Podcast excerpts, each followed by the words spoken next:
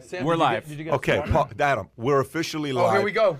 And, and, and I think it's important before we get started with the 45th episode with Tom Ellsworth Yeah. being in town here He's with here. us, and He's we got here. He's here. Adam here with us. The biz doc. I think we have us. to tell everybody what we saw this morning when we and when we pulled in. It's crazy. So we pull in, no joke. Okay, we pull in this morning, Parking lot. parking lot, Exactly. and we see Paul E running routes. He's just With running routes. In the morning, 7:30, our camera guy Paul. I wish you could see his face. Paul Escarcega is running routes.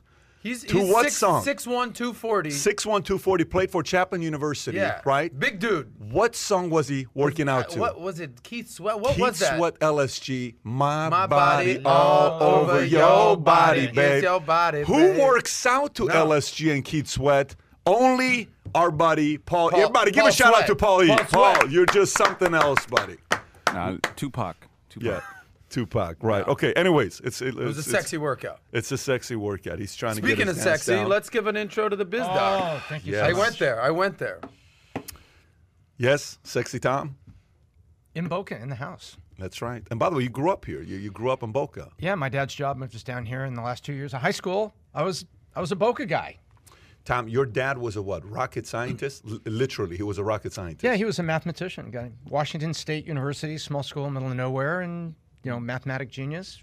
Was a rocket scientist in the early Ridiculous. days. By the way, that's like literally his dad was a rocket scientist. Yeah, it's like Yeah, when, yeah. yeah, I'm no rocket scientist, but no, I actually am. that. You You- you I actually am a rocket scientist. This explains so much. But but you know what's really funny? You look back at the pictures there, Yeah. and here is him with these short sleeve Yeah. white shirts, Yep. little skinny black ties, and he had slide rules.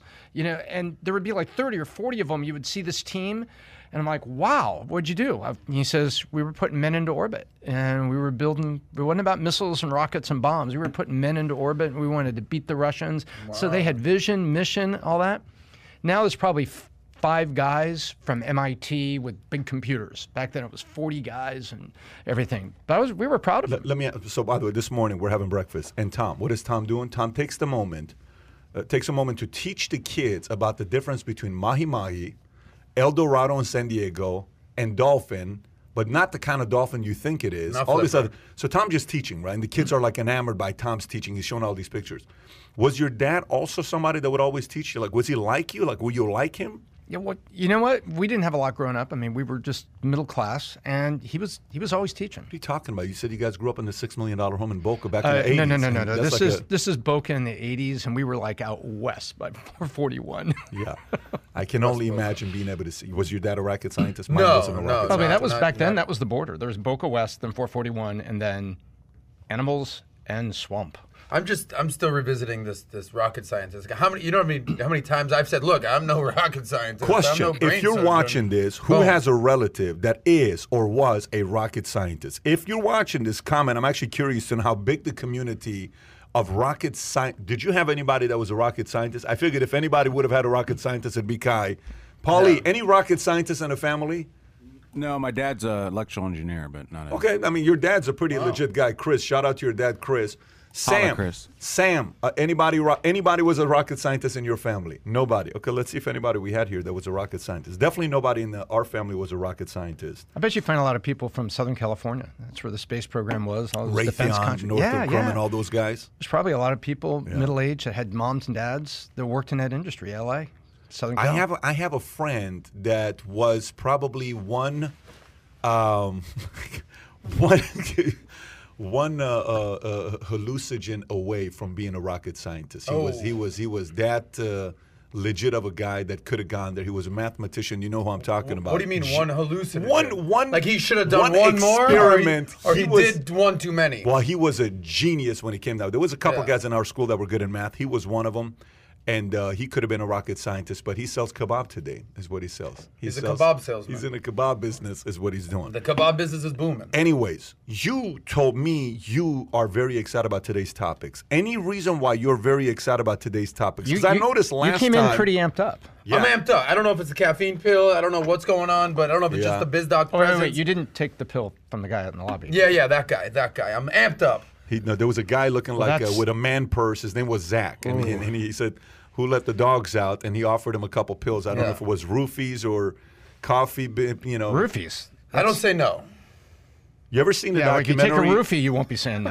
Have you ever seen the documentary Hangover? You ever seen the documentary Hangover? The It's a- documentary. It's a three-part series? No, Yeah. I, I saw the documentary. Um, it starts in Las Almost Vegas. Famous? No, no, it starts in Las Vegas. There's a tiger in the bathroom. These guys wake up, you know, so it's like a. Yeah. that one. Yeah. I don't know why they call it roofies. They should call it flories because you always by the end up on the floor. Who made guess. you laugh the most in Hangover? Well, obviously Zach Galifianakis. He's I just mean, something else, man. this is my son Pedro. this is my son, What? Pedro. Hangover. Look what he's doing. when they're having breakfast, I remember we watched the first one. We're like, this is hilarious. Mm-hmm. You watch the second one with friends, you're like, a little awkward. You watch the third one, like, okay, they just crossed the line. Okay, so the third one is not one you're going to watch with uh, your your friends and family. It's a little awkward. But the first, by the way, Wolf of Wall Street. You know who I watched Wolf of Wall Street with the first time? With my dad. Okay. Hmm. At ArcLight in Sherman Oaks. We're sitting there. My dad is, cra- by the way, the whole place is jam packed. Your dad is laughing. My dad is in tears, cracking up the entire time in every scene. I haven't heard my dad laugh that loud at Really? Wolf of Wall Street. Yeah, Your dad. Your dad wasn't asking questions. he wasn't asking questions. What is all the sugar on her butt, and what is he doing? No, no, no. My dad's my dad's a well He's traveled a man. G. My dad's a well traveled Dad's man. a G. man. Okay, so let's get right into it. Let's get into the right topics. it? we got a lot of exciting topics? stuff. We're, we're, we're having some flories. Okay. Uh, by the way, here's what we're gonna do. If you're watching this, if you're watching this, and you have a question or you want us to cover a topic, Kai is following Twitter hashtags. If you go on Twitter and you put in hashtag PBD podcast, once again PBD podcast, with any questions you have or topics you want us to cover, Kai will be following that. By the way, my handle is at Patrick Bet David. So if you tweet at Patrick Bet David or PBD podcast, Kai will let us know. Maybe some of the tweets will even be shown on the screen to see what the question is. So Kai, you follow that uh, trend as we're going through it. But let's get right into it. We started 30 minutes a little earlier. I know we said 9 a.m. We did 8:30 because I got a 10:30 meeting today, and I figured we start 30 minutes early rather than doing a 90-minute show. We said let's do a two-hour show. We'll start 30 minutes early. I think it's so smart. I in think it's a great move. We're getting good feedback. People yes, like this time. Yes. So so let's get right into it. So we got topics. SPAC versus IPO. I think it's important for people to realize what's going on with SPACs versus IPOs. I think it's 20 what was the number? 70 billion dollars. We'll touch up on that. You got a lot of feedback to Crazy give about numbers. SPACs. Yeah. Crazy numbers.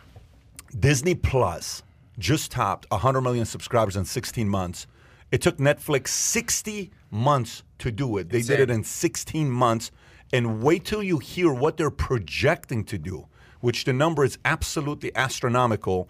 37% of Americans in a recent survey said that they made trades based on Elon Musk's tweet. They made trades based on Elon Musk's tweet. Americans cut credit card debt by nearly $83 billion during the pandemic. Elon Musk, SpaceX now owns about a third of all active satellites in the sky.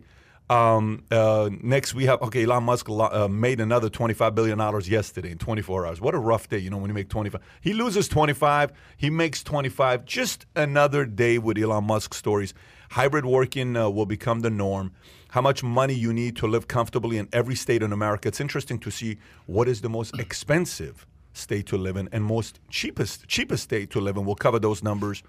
Uh, Zoom's founder Eric Yuan just transferred 18 million shares, six billion dollars, and everybody's wondering why that is. Tom's got some uh, speculation on what happened over there. Uh, U.S. lawmakers, one thing we've been talking about for a while, introduce bill to clarify crypto regulations. You do not want to see regulations and crypto in the same, same sentence, but we're headed in that direction. We'll see what's going to happen there. When there's a party, the government's going to regulate it. That's right. Democrats may just have laid the groundwork for Biden to cancel $50,000 of student debt per person. We'll see what happened there. Russia slowed down Twitter's speed and threatened a total block after the site allegedly failed to delete banned content. Russia's back at it again. So- Can you imagine you're threatening a company in the U.S. from Russia where you have control over saying, I swear to God, if you don't delete banned content, we're going to ruin your website. Imagine the kind of power you have to be able to do something like that. Biden administration plans to buy another 100 million, 100 million extra doses of J&J COVID vaccine. Yeah, Uh, the one shot. The one yeah, shot. the one shot. That's right, the one shot. And then China is behind a new huge cyber attack of Microsoft. And then we got a few other things that's going on. Texas Pink Raider. Texas Tech offers the two-day-old daughter of Patrick Mahomes a full-ride scholarship to play soccer there. Obviously, we got to cover Meyers uh, Leonard, what he said while he was playing video games, and Julian Edelman responding to him. And then uh, Cuomo, you know, a story came out that he groped a girl under the shirt. We may cover that. I don't know whether we're going to get into that or not, but we've got a lot of stories here. Okay. Then our boy So- Gronk. Gronk is uh, NFT is right. He's starting an NFT for himself. Yeah, he's starting an NFT. So why don't we go into the Disney story? I said we start off with the Disney story first. So, uh, 100 million subscribers in 16 months. Initially, they projected to have 60 to 90 million subscribers by 2024. They are way off. Three years ahead of their projection. They hit 100 million. And uh, a company spokesperson said Disney expects to hit, ready for this number? 300 to 350 million subscribers by 2024. Watch them miss that mark as well, right? If they miss that mark. Mm-hmm. It took Netflix 10 years to accumulate 100 million subscribers after launching in 2007, whereas Disney Plus took less than a year and a half. And in October, Disney Plus pulled Dumbo, Peter Pan, and The Aristocrats, amongst other films from kids' profiles because of racist stereotypes depicted in these films. Let me get this straight. So, Dumbo, Peter Pan, and Aristocrats, I actually like all of those movies, but they pulled it mm-hmm. out. And uh, the film's removal from kids' profiles comes amid a nationwide campaign to slap disclaimers on or outright ban old movies, TV programs, and books deemed racist and offensive. Anyways, two different topics in the same subject here with uh, Disney. Tom, what are your thoughts with Disney gets Netflix? Uh, Disney Plus. You know what I think this is? Hmm. I think this is a leadership um, uh, case study here. And I'll tell you why I think that. The guy running Disney Plus is a guy named Michael Paull. I met Michael Paull when he was at Fox in Los Angeles, California, and I was at GoTV. Michael Paull's a very impressive guy, was an absolute leader. He leaves Fox and gets recruited to go run video for Amazon. So let's follow the career trajectory and look at the leadership. He's up at Amazon, runs video, and then he gets recruited to Disney. I think it's in New York to come run Disney Plus. When I saw that, I felt, and it's Michael Paull, P A U L L, uh, great guy. Double L? What? Yeah, double L. Uh, it's the Paul family with the extra L. And so I really was impressed by the guy when we would talk there. We would talk about where's GoTV going to go, where I think it should go, what's going on with Fox. And we, we a lot of times, you, I just connected with him uh, professionally. We weren't next door neighbors or anything, but grabbed a couple lunches with him. Always, always very sharp. And I kind of noticed, you know, what was going on. I think this is a leadership thing. This is not somebody that grew up in Disney with production film. This is a guy that cut his chops with a stop at Amazon, and it doesn't surprise me that he's driving it this way at all. I thought the blending was good. I thought the ESPN Plus they put in there and the way they put it all together. They recreated the cable company. Boom and he's driving it. And I'm not surprised by this. I'm not surprised at all. I'm a Hulu subscriber from like day one. Do you think they're going to hit the 300 to 350, or you think they're going to surpass it and hit a half a billion? Mm, I, I don't know. It all depends on what you know. You got Canada. You, you have the other markets. It- It's it's the take rate in foreign markets because you've only got how many how many hundred million homes in America and 330, 335 Right, you're limited. million? Yeah, but it's, it's it's homes. Homes is different than population, right? So Right. if you count four to one, so we're dealing with only hundred million in U.S. Let's just say, or ninety million in U.S. You have to figure out a way to expand internationally, get a number like that. Yeah, that's that's exactly right. But what's happening in the U.S., I think they're just sucking the air out of the room. YouTube TV didn't get going fast enough. Uh, you know, you had they had a head start. They had a lot of things going on. question for you: Can they go into China? Can Disney Plus go into China? Can you check to see if Disney Plus is in China right now? Can they go into China? Because look, ki- kids watch Disney from all parts of the world. So Mm-hmm. I'm curious to know if that is a market they're considering that they're going to get into. That's going to give them a chunk of that Mm-hmm. business right there of 350. Adam, what's on I your mean, mind? Disney made Yeah. the "It's a Small World" after all famous. We've all been there. We know Yeah. it's a small world. We're all interconnected. world. What I gotta appreciate about the biz doc is you're looking at the story and you see some of these numbers, and we'll kind of get into it. But of course, Tom Ellsworth knows the guy, Michael Paull, with two L's. That he, oh yeah, I met him back at a party, and we were doing a video conference. Like that kind of insight is actually very impressive. Like no one Yeah. would know. But speaking of leadership, like who, like if we, we forget, you you know, we're thinking of these massive mm-hmm. companies, mm-hmm. Mm-hmm. but no one understands. Like, oh well, there's a guy named Reed Hastings, and this is his philosophy, and this is Correct. the book that he wrote, and this is why Netflix became that company. And like, there's a story behind the story. And what you're essentially you're saying is like, yeah, Disney, the name of Disney is obviously a mm-hmm. popular name and people get it, but no, there's this dude named Michael Paull with two L's, and here's the deal, and here's where he came from. But let me let me kick it over to you, Pat. I've been pretty vocal about this because we've we've covered, you know, when Quibi didn't, you know, and I was like, what the hell's Quibi at the time? You said something yesterday, like the big three: uh, hospitality, in hospitality, in uh, Uh, what was the big three that you said in, Oh, regarding? Uh, you, had, you had airlines and you had restaurants. Okay. It's it's it's the, it's the ones that got hit heaviest by COVID. during the pandemic, you you kind of sort of gave it its own moniker, the big three. What's the big three when it comes to streaming? Obviously, Netflix is numero uno, right? But Disney is right there. It's coming up on its heels. So it seems. Then you got Amazon Prime. Mm-hmm. How many players? Is there a big three? Is there going to be a up. big five? Pull it up. Top top OTTs in the world. Top OTT. Because you can only have so That's a- that's a great many. question. How many of these can you have? Like when Quibi failed, I was like, yeah, obviously, because there's freaking ten other things they're competing with. You got Hulu, Hulu Okay, Live just Sports. put just put. Okay, there you go. Oh, HBO's one as well. That's right. That's the one that you got to be looking out for because HBO mm-hmm. is competing in a marketplace. And you have so Go- many of these that you've type never it even in the heard of. US. Type it in the U.S. Top OTT. Okay, streaming platforms in U.S. Look at that. Do you see that? Wow. You know what Kai's Kai. doing over the weekend? He's Guys, just learning getting to better. spell, ladies and, Peacock also gentlemen. the not, too. fingers of lightning. That's that's that's uh, already a month old, but we'll see what that says. So, YouTube is considered OTT for Netflix. So Hulu, YouTube is in the in the mix. Amazon, Vimeo. But I think you No, have to look at this updated. is the multi-channel because the YouTube here is YouTube Red and a few things So- like that. You know, just access. People intentionally buying it. You know, so everybody thought. And by the way, I did a case study on um, Netflix. Remember, I talked about that Netflix without the, all the Disney programming going off the air, going to have some challenges. Um, Netflix is holding its own and even raised prices a buck.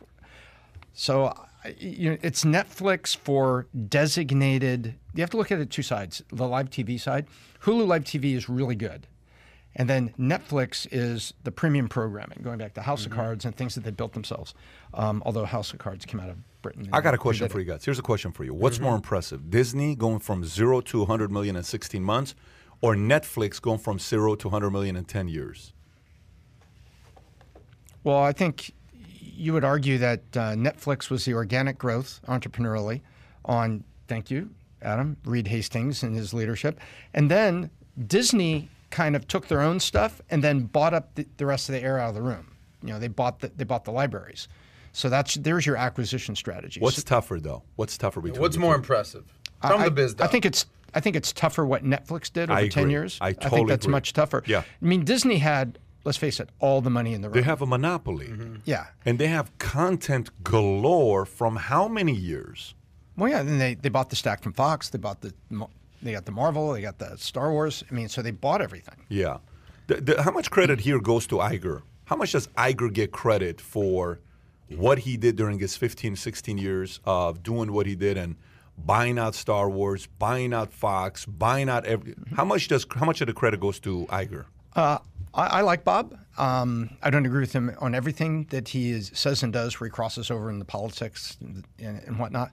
But I, I think he doesn't have to apologize that that was the hand he was played. I have Disney, I've got money, and I'm going to go buy it. I don't think you apologize for that. His job was to grow and to deliver for the shareholders, and he did it.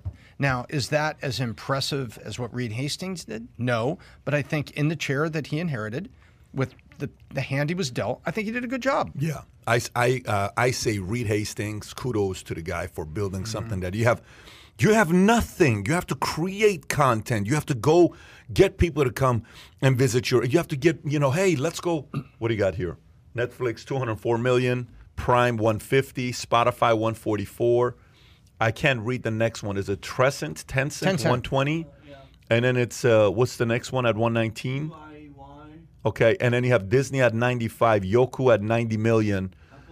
Uh, can you make it bigger? I actually want to see who's next after that because I want to know how many of these we're using. go, go go. a little bit more. Do one more layer. Do one more. Okay, that's good. So Disney 95, Youku 90, Apple, Music, Music. 68, Music Amazon 55. I don't know who the next one is. 52 seven million. E. What does that say? Vio and then uh, Hulu 39. Hulu's only at 39 million.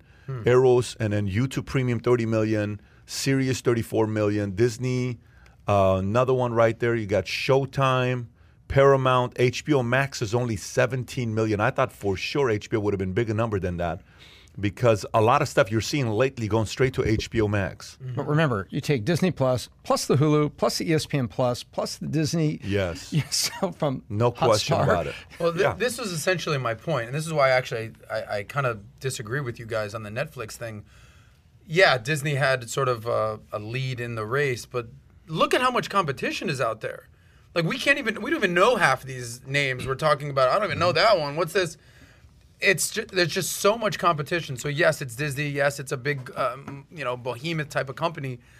But you still have to compete in the marketplace. You still have to have a good product. You still need to have. Adam, what did you drink thing- this morning? I'm what all were you over the map, smoking this baby. Adam, morning? Adam, what I- what so- pill- Do you what was in that pill? of Can we Hang check on, the hang on. Ingredient just in the pill that I, was given I gotta to this get. guy in the morning? okay, all right. Here's the here's the deal.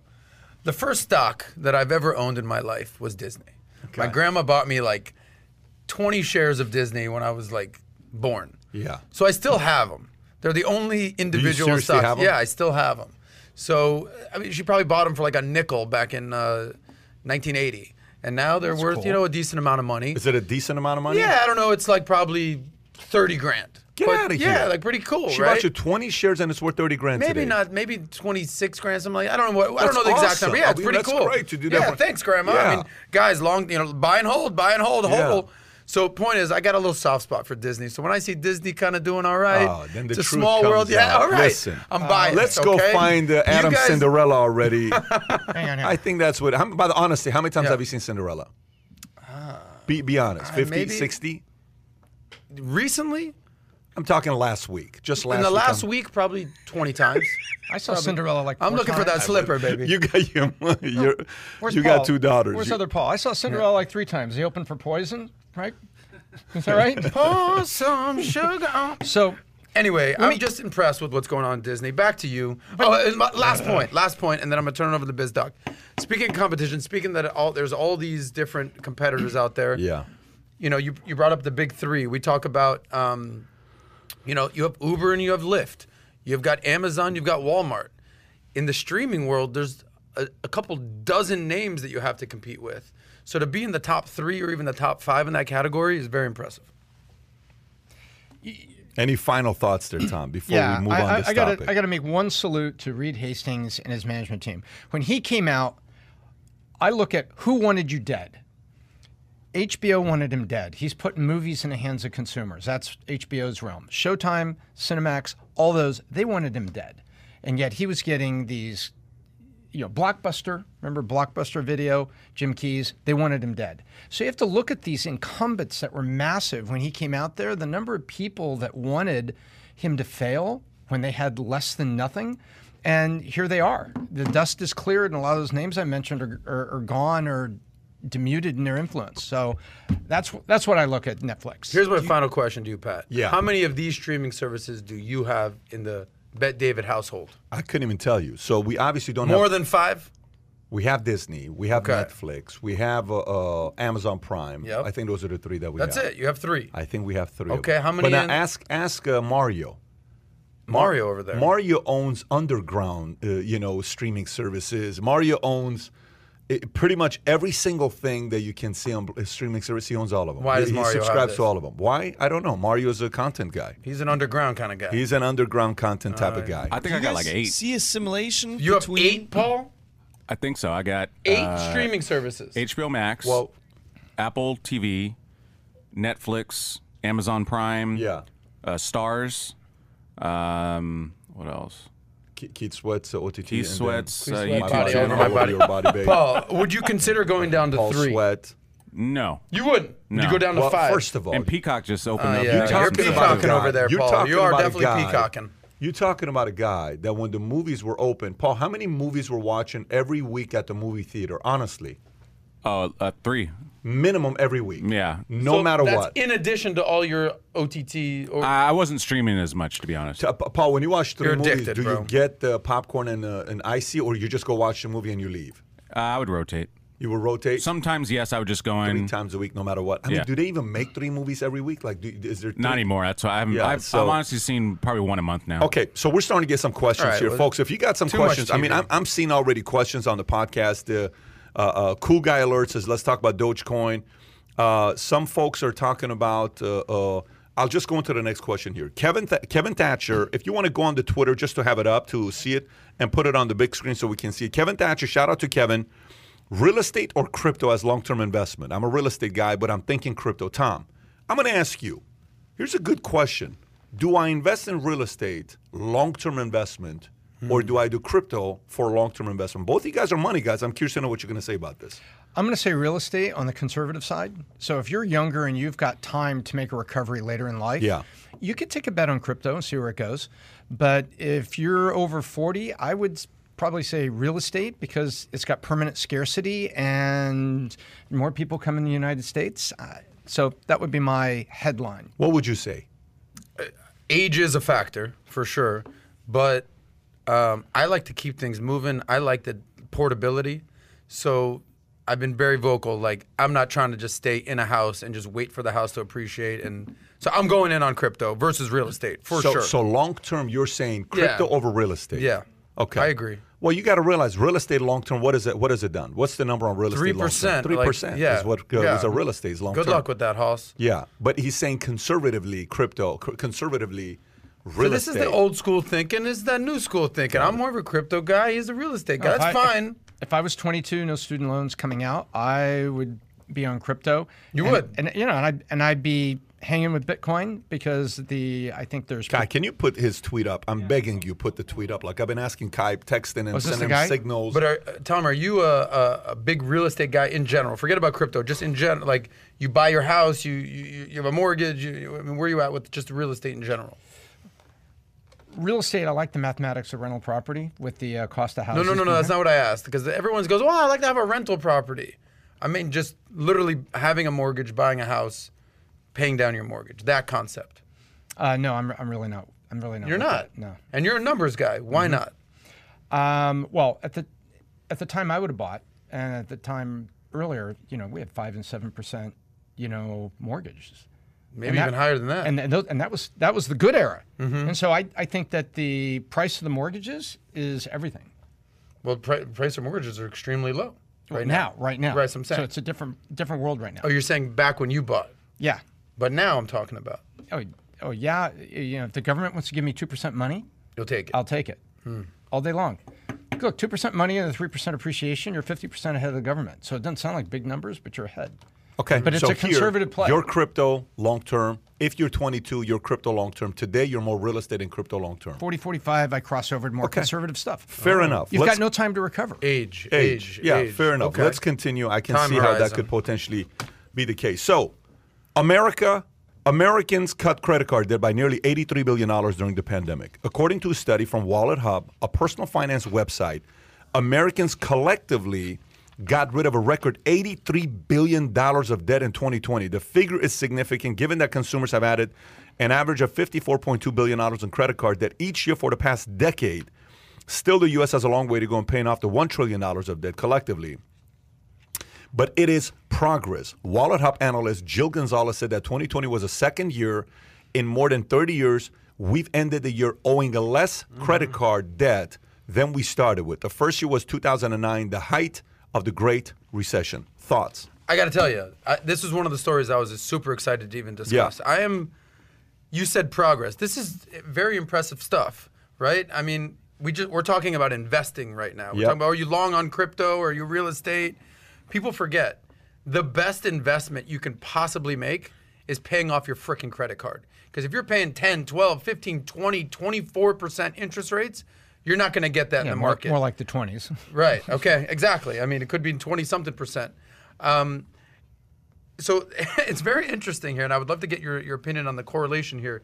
Two times in the last thirty years, we've ended the year with what less credit card debt than we started with. Two times. Yeah. 2020, pandemic, and 2009, the Great Great, Recession. Recession. Yeah. So it seems to me that fear, you know, mm-hmm. produces sort of fiscal prudence.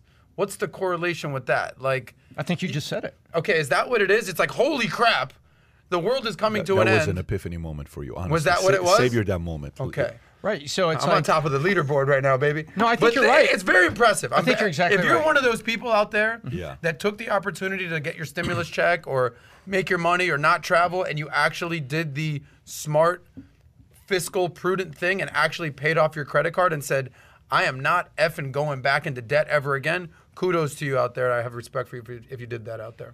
No, I, I- think you're absolutely right. So you take somebody who's got twenty-five thousand dollar limit on a credit card, and they're sitting there at fifteen. I may need this for something really important, and I can't go to restaurants. I can't travel. I'm probably lower on car maintenance. There's a lot of things that you just weren't buying at all for people living beyond their means, partying a little bit. And I think there was prudence in there that says, "Hey, I got a couple extra dollars here. I'm gonna you know knock this down."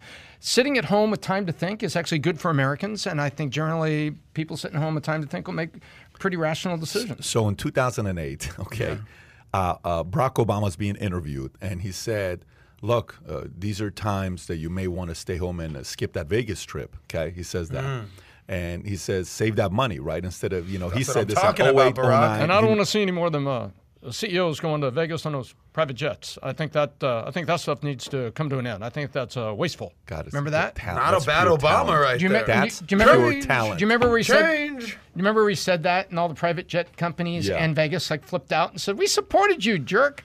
So he says this. Politics for he you. says this, and all of a sudden, out of nowhere, okay, a friend out of Las Vegas, the mayor of Las Vegas, Oscar Goodman, comes out and calls out Barack Obama. How dare you say such a thing about my city? How oh. dare? This a guy that voted for him. How dare you tell people to not come to the great city of Las Vegas where all these people have their jobs, right? Mm-hmm. All this money being saved is a beautiful thing. But this money being saved hits a lot of industries. Okay, that money would generally end up in an industry. It's going to go somewhere. It's going to be spent somewhere. Which, by the way, I tell you, I like the fact that we're paying off debt. I'm all about paying off debt. Okay. Unfortunately, during COVID, the country got into five More trillion debt. Yeah, dollars more debt. So yeah, we paid off eighty-three billion dollars of individuals' credit card debt, Mm-hmm. but the country is officially five trillion dollars in more debt, which means you're eventually that eighty-three billion dollars may be sexy, but it ain't nothing compared to what you're gonna have to pay off your Mm-hmm. kids, yourself in the next 10, 20, 30, 40, 50 years, possibly 100 years, because that debt has to be paid off with the $5 trillion of money that we printed. So the saying, like you said, you know, fear makes people save money. Fear also sharpens listening. People listen more when they're afraid. People are willing to take advice when they're afraid. Uh, unfortunately, today, uh, fear is not really sharpening listening to anybody because they're not afraid today. People are pretty uh, aggressive today. People are very optimistic today. People are playing offense today. So everybody's thinking the market's going to go galore and everyone's going to make money and the Dow's not going to drop. And we saw a glimpse of it. What happened when the interest rates went up a couple weeks ago, two weeks ago, when the rates went up? All of a sudden, like, wait a minute, what's going on over here? You know, uh, uh, you know, market took a hit for a day. Now, of course, it came back up, but you know, this is good playing aggressive offense like this, paying debt off. But it'd be great to have this habit during good. Bad and ugly times. Yeah. Unfortunately, when you're staying home, you have nowhere to go to spend that money. What do you do? Save that Save money. Save that baby. money. Thank you for that uh, tee up. Well, one- one just I guess counterpoint to our good friend Oscar Goodman. Um, it's not you. You know it's the wrong people. I just want you to know. So before I- I should- Oscar was. You ever seen the movie Casino? of course, Okay. Robert De Niro, baby. He is in the movie, and in real life, he was the attorney of Tony Spilotro, Oh. Frank Cullotta, and you know, Oscar's a, a, a very interesting story about Oscar Goodman. He was the mayor of Vegas for 12 years. You know who was the mayor after him? For eight years, his wife Wow. has been the. was he- did he play himself in the movie? played I know exactly what you're himself in talking the about. movie, Yes. Yeah, what a That's- G. What a G. Oscar and his Goodman. wife, uh, We met him, right? Yeah, of course. We had a great time with them. he's a good man. He's a good man. He's an interesting man. Um, but uh, you, you brought up like, how dare you, you know, not spend Yeah. your money in Vegas? Look, it's not. I've had this conversation with people before. Well, why would I save? You know, because you know, if I spend money, that helps the economy. Yeah. And helps individual sectors. Yeah. Listen, it's not your individual job to stimulate the frickin' economy.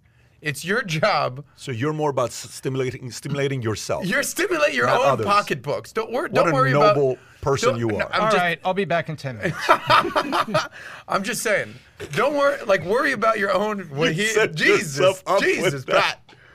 Don't worry about what's going on in the macro economy. Worry about what's going on under your roof. Like if you're in debt, Don't you know justify getting into more debt and spending more money? Well, I'm helping the economy, man. Don't worry about that. That'll that'll figure itself out. If you've got five thousand dollars of credit card debt and you have the opportunity to pay it off, get that out of your life ASAP. Self stimulation is what they call it. Stimulation. I'll be right back, guys. Yeah, self stimulation. Focus on. which, by the way, I think you make a very good point because, you know, uh, at the end of the day, uh, uh, you know, uh, even Michael Jackson said what? Uh, if you want to make Beat a it? change, Oh. take a look at yourself, and you know what. I'm talking to the man in, in the mirror, right? Starts with you. Yeah, it Oh starts with you. So we've gone all over the place. If you want to make the world a better place, take a look at yourself and make, that. change. Say it. Na na Set you up, bro. na na na na Change. na. Oh, Tom, do the no the, the song you play is from the '60s. That's the song you wake up to. We forgot. What was the song you wake up to? Na, na, na. What was the song you played here a minute ago that was just woke us up with was the? Stevie Ray Vaughan, Scuttle Buttin'. So go sing it. Sing it for us. Well, it doesn't have any words. Well, then, then Do the air na, na, guitar na, it then, na. bro. Yes. It goes, it goes. Nice. There you go. That was Hey, great. There you go. Thank you, Stevie Ray Vaughan. But I Stevie don't. Ray Vaughan in I, the I, I house. don't. I, you know. That's where it sounds. Kyle, what kind of Okay. music We're do you talking, wake we're up to talking in about the morning? Michael Jackson Tom, be the man in Tom, the mirror. Gosh. SPAC versus. By the way, by the way, if you're enjoying the topics we've covered so far and the fact that we have Tom on, smash that subscribe button. If you're enjoying it so far, press that subscribe button. We're trying to mm-hmm. get this podcast over 100,000 subscribers. But let's talk about SPACs versus IPOs. First of all, assume 80% of people listening to this don't know what a SPAC is. 20% do and they've heard about it. So mm-hmm. why is everybody talking about SPACs versus IPOs? Got it. So a lot of people out there, entrepreneurs, think about you know having your own company and saying, you know, how did Facebook get on the market? How did um, Twitter get on the market? Well, you build your company up, and then you work with a New York bank, a Goldman Sachs, Morgan Stanley, Merrill Lynch, folks like that, and they do what's called IPO, initial public offering, and they get you on the stock market. Now, the bank is in charge of all that, and a lot of times the bank, uh, you know, they got heavy fees and stuff. There's an alternative out there. It's called SPACs, and it's like a short way for to get on the stock market. And what's very very interesting that I think that most people don't know is how this gets gamed. Because the money that your company will get is the first day IPO. So when you go on the stock market, the company gets a bunch of money on the first day, and then the company's traded on the stock market. And then you can take that money, build your company, and do all these kind of great things So in the a future. faster version of going public rather than taking the IPO. Correct. Correct. And you know what's very interesting, and I'll give you an example. Many people, you don't have to understand SPAC or IPO to notice, hey, that company just went public, and they see this jump in the spot in Yeah. the stock price. Yeah. Wall Street Bets will tell you about Yep. it. If you're on Robinhood, you see it all about it. It's very easy to see. You don't really have to, to know a lot of details to notice it. And hey, Kai, put up um, Poshmark. So you have Poshmark, really cool company. Uh, where people are reaching into their closets, taking mm-hmm. fashion, and they can trade. It's, It's sort like of an- secondhand retail. that's right, and it's like a it's like an eBay for curated fashion, where you could hmm. sell what's in your closet that's not too old. Hmm. So Poshmark goes out on day one. They sold IPO or a SPAC? IPO, and it was Goldman and Morgan that walked hand in hand down the aisle to do this one. So they went out, up. and a bunch of people at Gold, high net worth people at Goldman and IPO were invited to buy in at about 42 to 49. Look what happens within two days, all the way up to 100, and then it. This one just happened in January, and then it goes down. You know why it went? Because all those people, Goldman and Morgan, those high net worth people that saw the thing pop day one, they're like, "I've just doubled. Maybe I'm out." I'm out. And so now it levels out down to a more rational. Where is it today? Like 50 or something? 51. Yeah, 51. So it's it's above its IPO value a little bit. And now it's going to grow into its. Still made 25%. You Yeah. just going to make 100%. That's exactly right. But the point is that pop there, if Yeah. that was really the value of the company, this should have gone out maybe at 75. And that would have been more dollars for Poshmark on day one. They got the first day price, like 49. So it's kind of game. So the IPO game is kind of game by Who the wins banks. in the IPO game? Who wins in the Who wins in the IPO game? The IPO game, the banks win, and the high net worth people and the big institutions that buy your IPO price the day before the pop, and hmm. then they sell out. That's in the IPO. That's, That's in the IPO. Who wins in the SPAC? The SPAC, the the company still gives up a percent of itself to go public, but the but the pricing is much more rational, and you work with the SPAC partner, and it's just it's more rational, and you have less of this hidden game, this day one, day week one game. And so, I, I the bad side of SPACs right now is there's too many SPACs. And so there, if there's too many SPACs and not enough good companies, hmm. bad companies are going to get out because some SPAC will say, "Well, you're not really that perfect yet, but I'll take you public."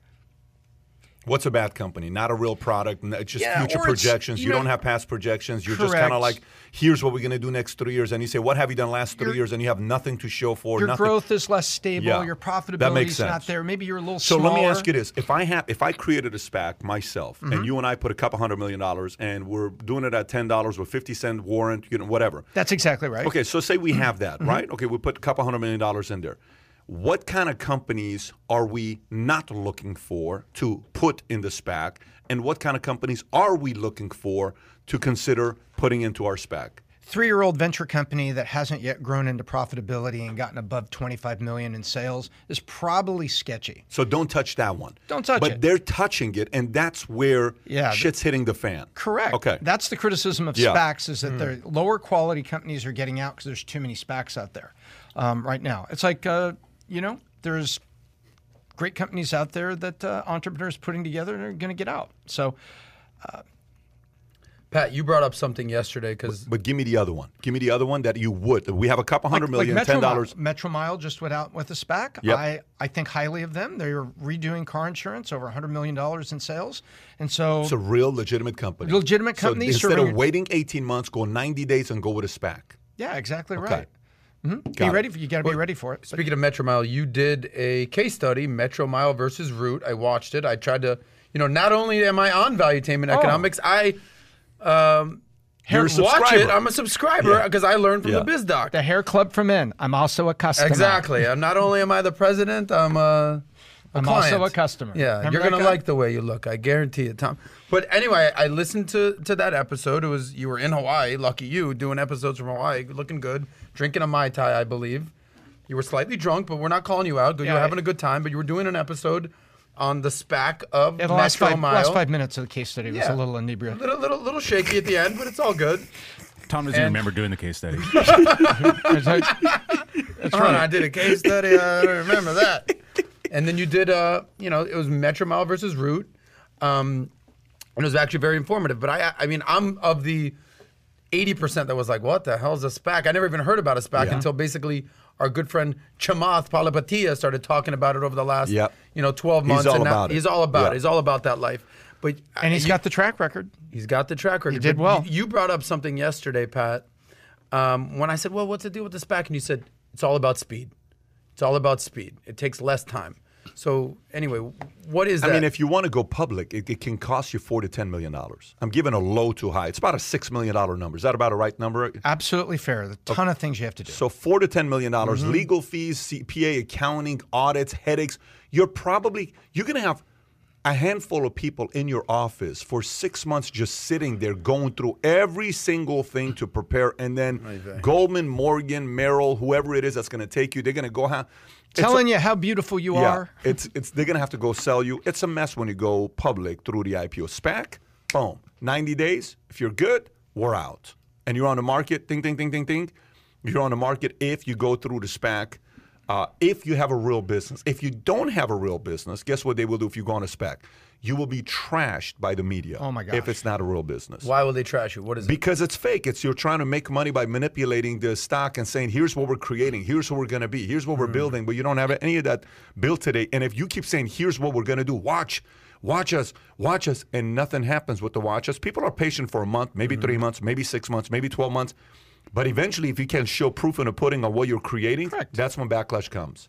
Let me let me ask you another question. Professional analysts are out there to So protect the you know, a lot of this is sort of big macroeconomics. Should I go SPAC? Should I go IPO? How does this affect our listeners out there? Like, what should they be aware of?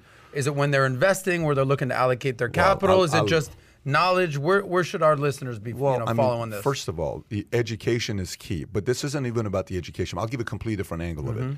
Uh, uh, m- uh, Tom is sitting here. For people that don't know Tom, if you know Tom, Tom is a guy that did very well in business. If you've ever you ever seen the interview between Steve Jobs and uh, Bill Gates, the last great interview between the two in the red chair, you know which one I'm talking about. Pull up the picture. Don't play the video because in case you know the folks out of Silicon start uh, knocking on the door. Put Steve Jobs, Bill Gates last interview uh, interview. Yeah.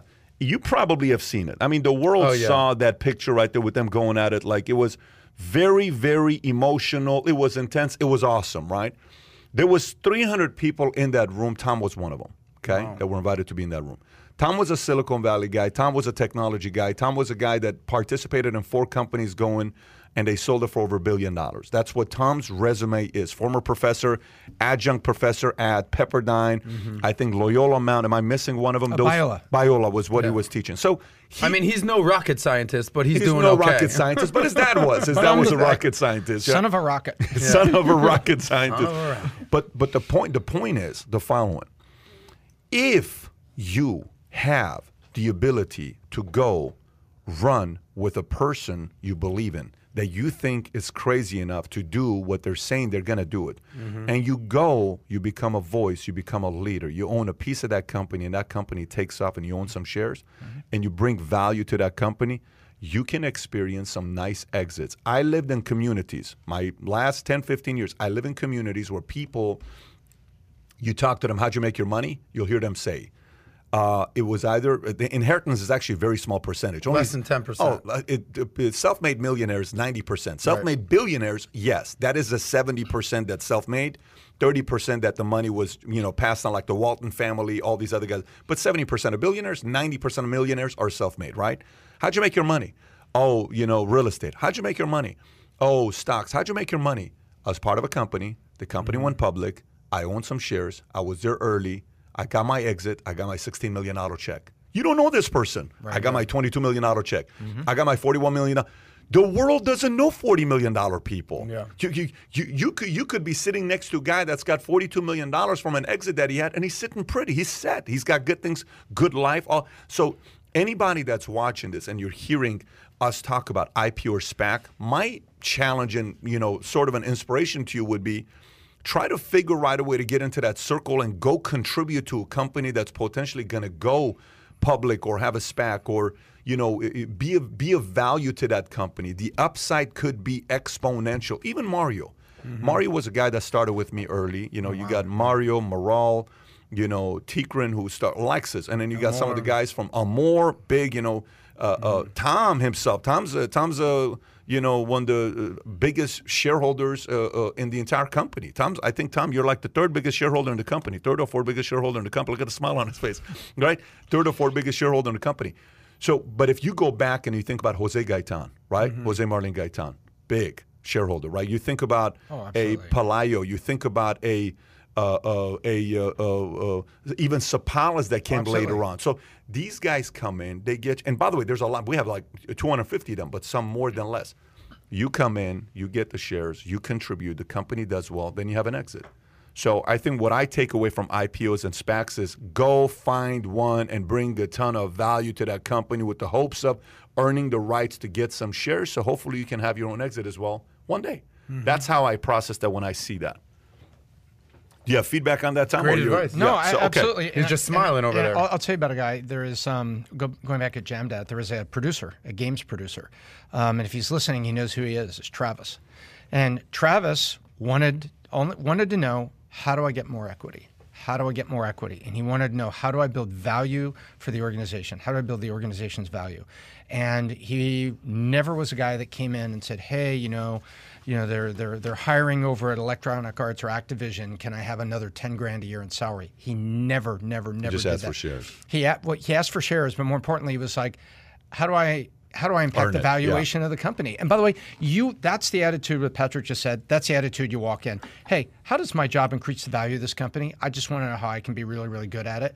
I need health insurance, so I got to have enough to live and do things like that. But I'm willing to make a bet here and drive on value. Yeah, And but- you walk in there, you're going to have an entrepreneur hug you and say, I will take care of you, and this is how you do it. FYI, we just recently uh, uh, uh, interviewed an executive. I won't give the name. Okay, here's how the interview went. Uh, look, pay me whatever salary you want to pay me. It's great. Whatever you want to pay me, pay me the salary. But I'm more interested in equity and mm-hmm. participating in the victory. So pay me there. I don't care what my salary is. Let me participate in this. That comes from a person with experience. Okay? And then when then you learn more about the person, you realize why the person says, pay me in equity, not in mm-hmm. because he had an exit in the past or one or two or three.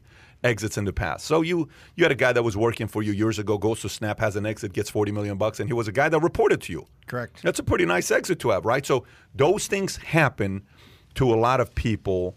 Uh, that's the part about working for an established company, and that's the part about working for a company that's steadily grown where you can have a big upside. By the way, if you're enjoying it, you're learning, press that subscribe button. And if you want us to answer a question you may have, go send a tweet with hashtag PBD Podcast. Once again, PBD Podcast hashtag. My handle is at Patrick Bay. David Kai is watching all the questions that are coming in. We're going to get to a question here as well, but let's continue to the next topic of Russia. I want to do Russia next. We'll get to that one as mm. well.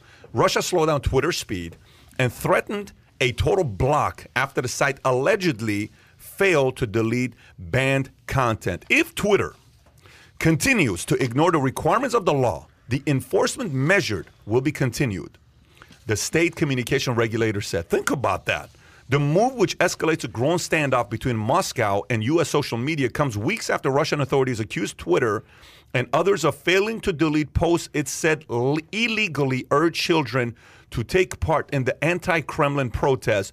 The regulators claims that the vast majority of the posts Twitter allegedly refused to delete contained content encouraging minors to take their own lives.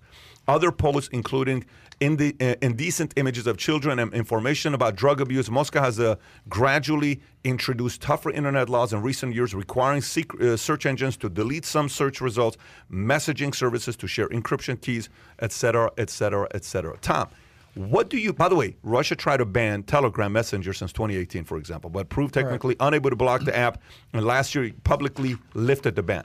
What do you think Russia's doing here, going after Twitter? Um, I, I think there's a th- there is a not so humorous truth that's in the middle of that, and that is you are encouraging children to take their own lives. What are you talking about? You're encouraging them to speak against the government. Oh, I see. So you're that's how you take your own life. You speak against the government Yep. and you get disappeared, right? um, look, Russia.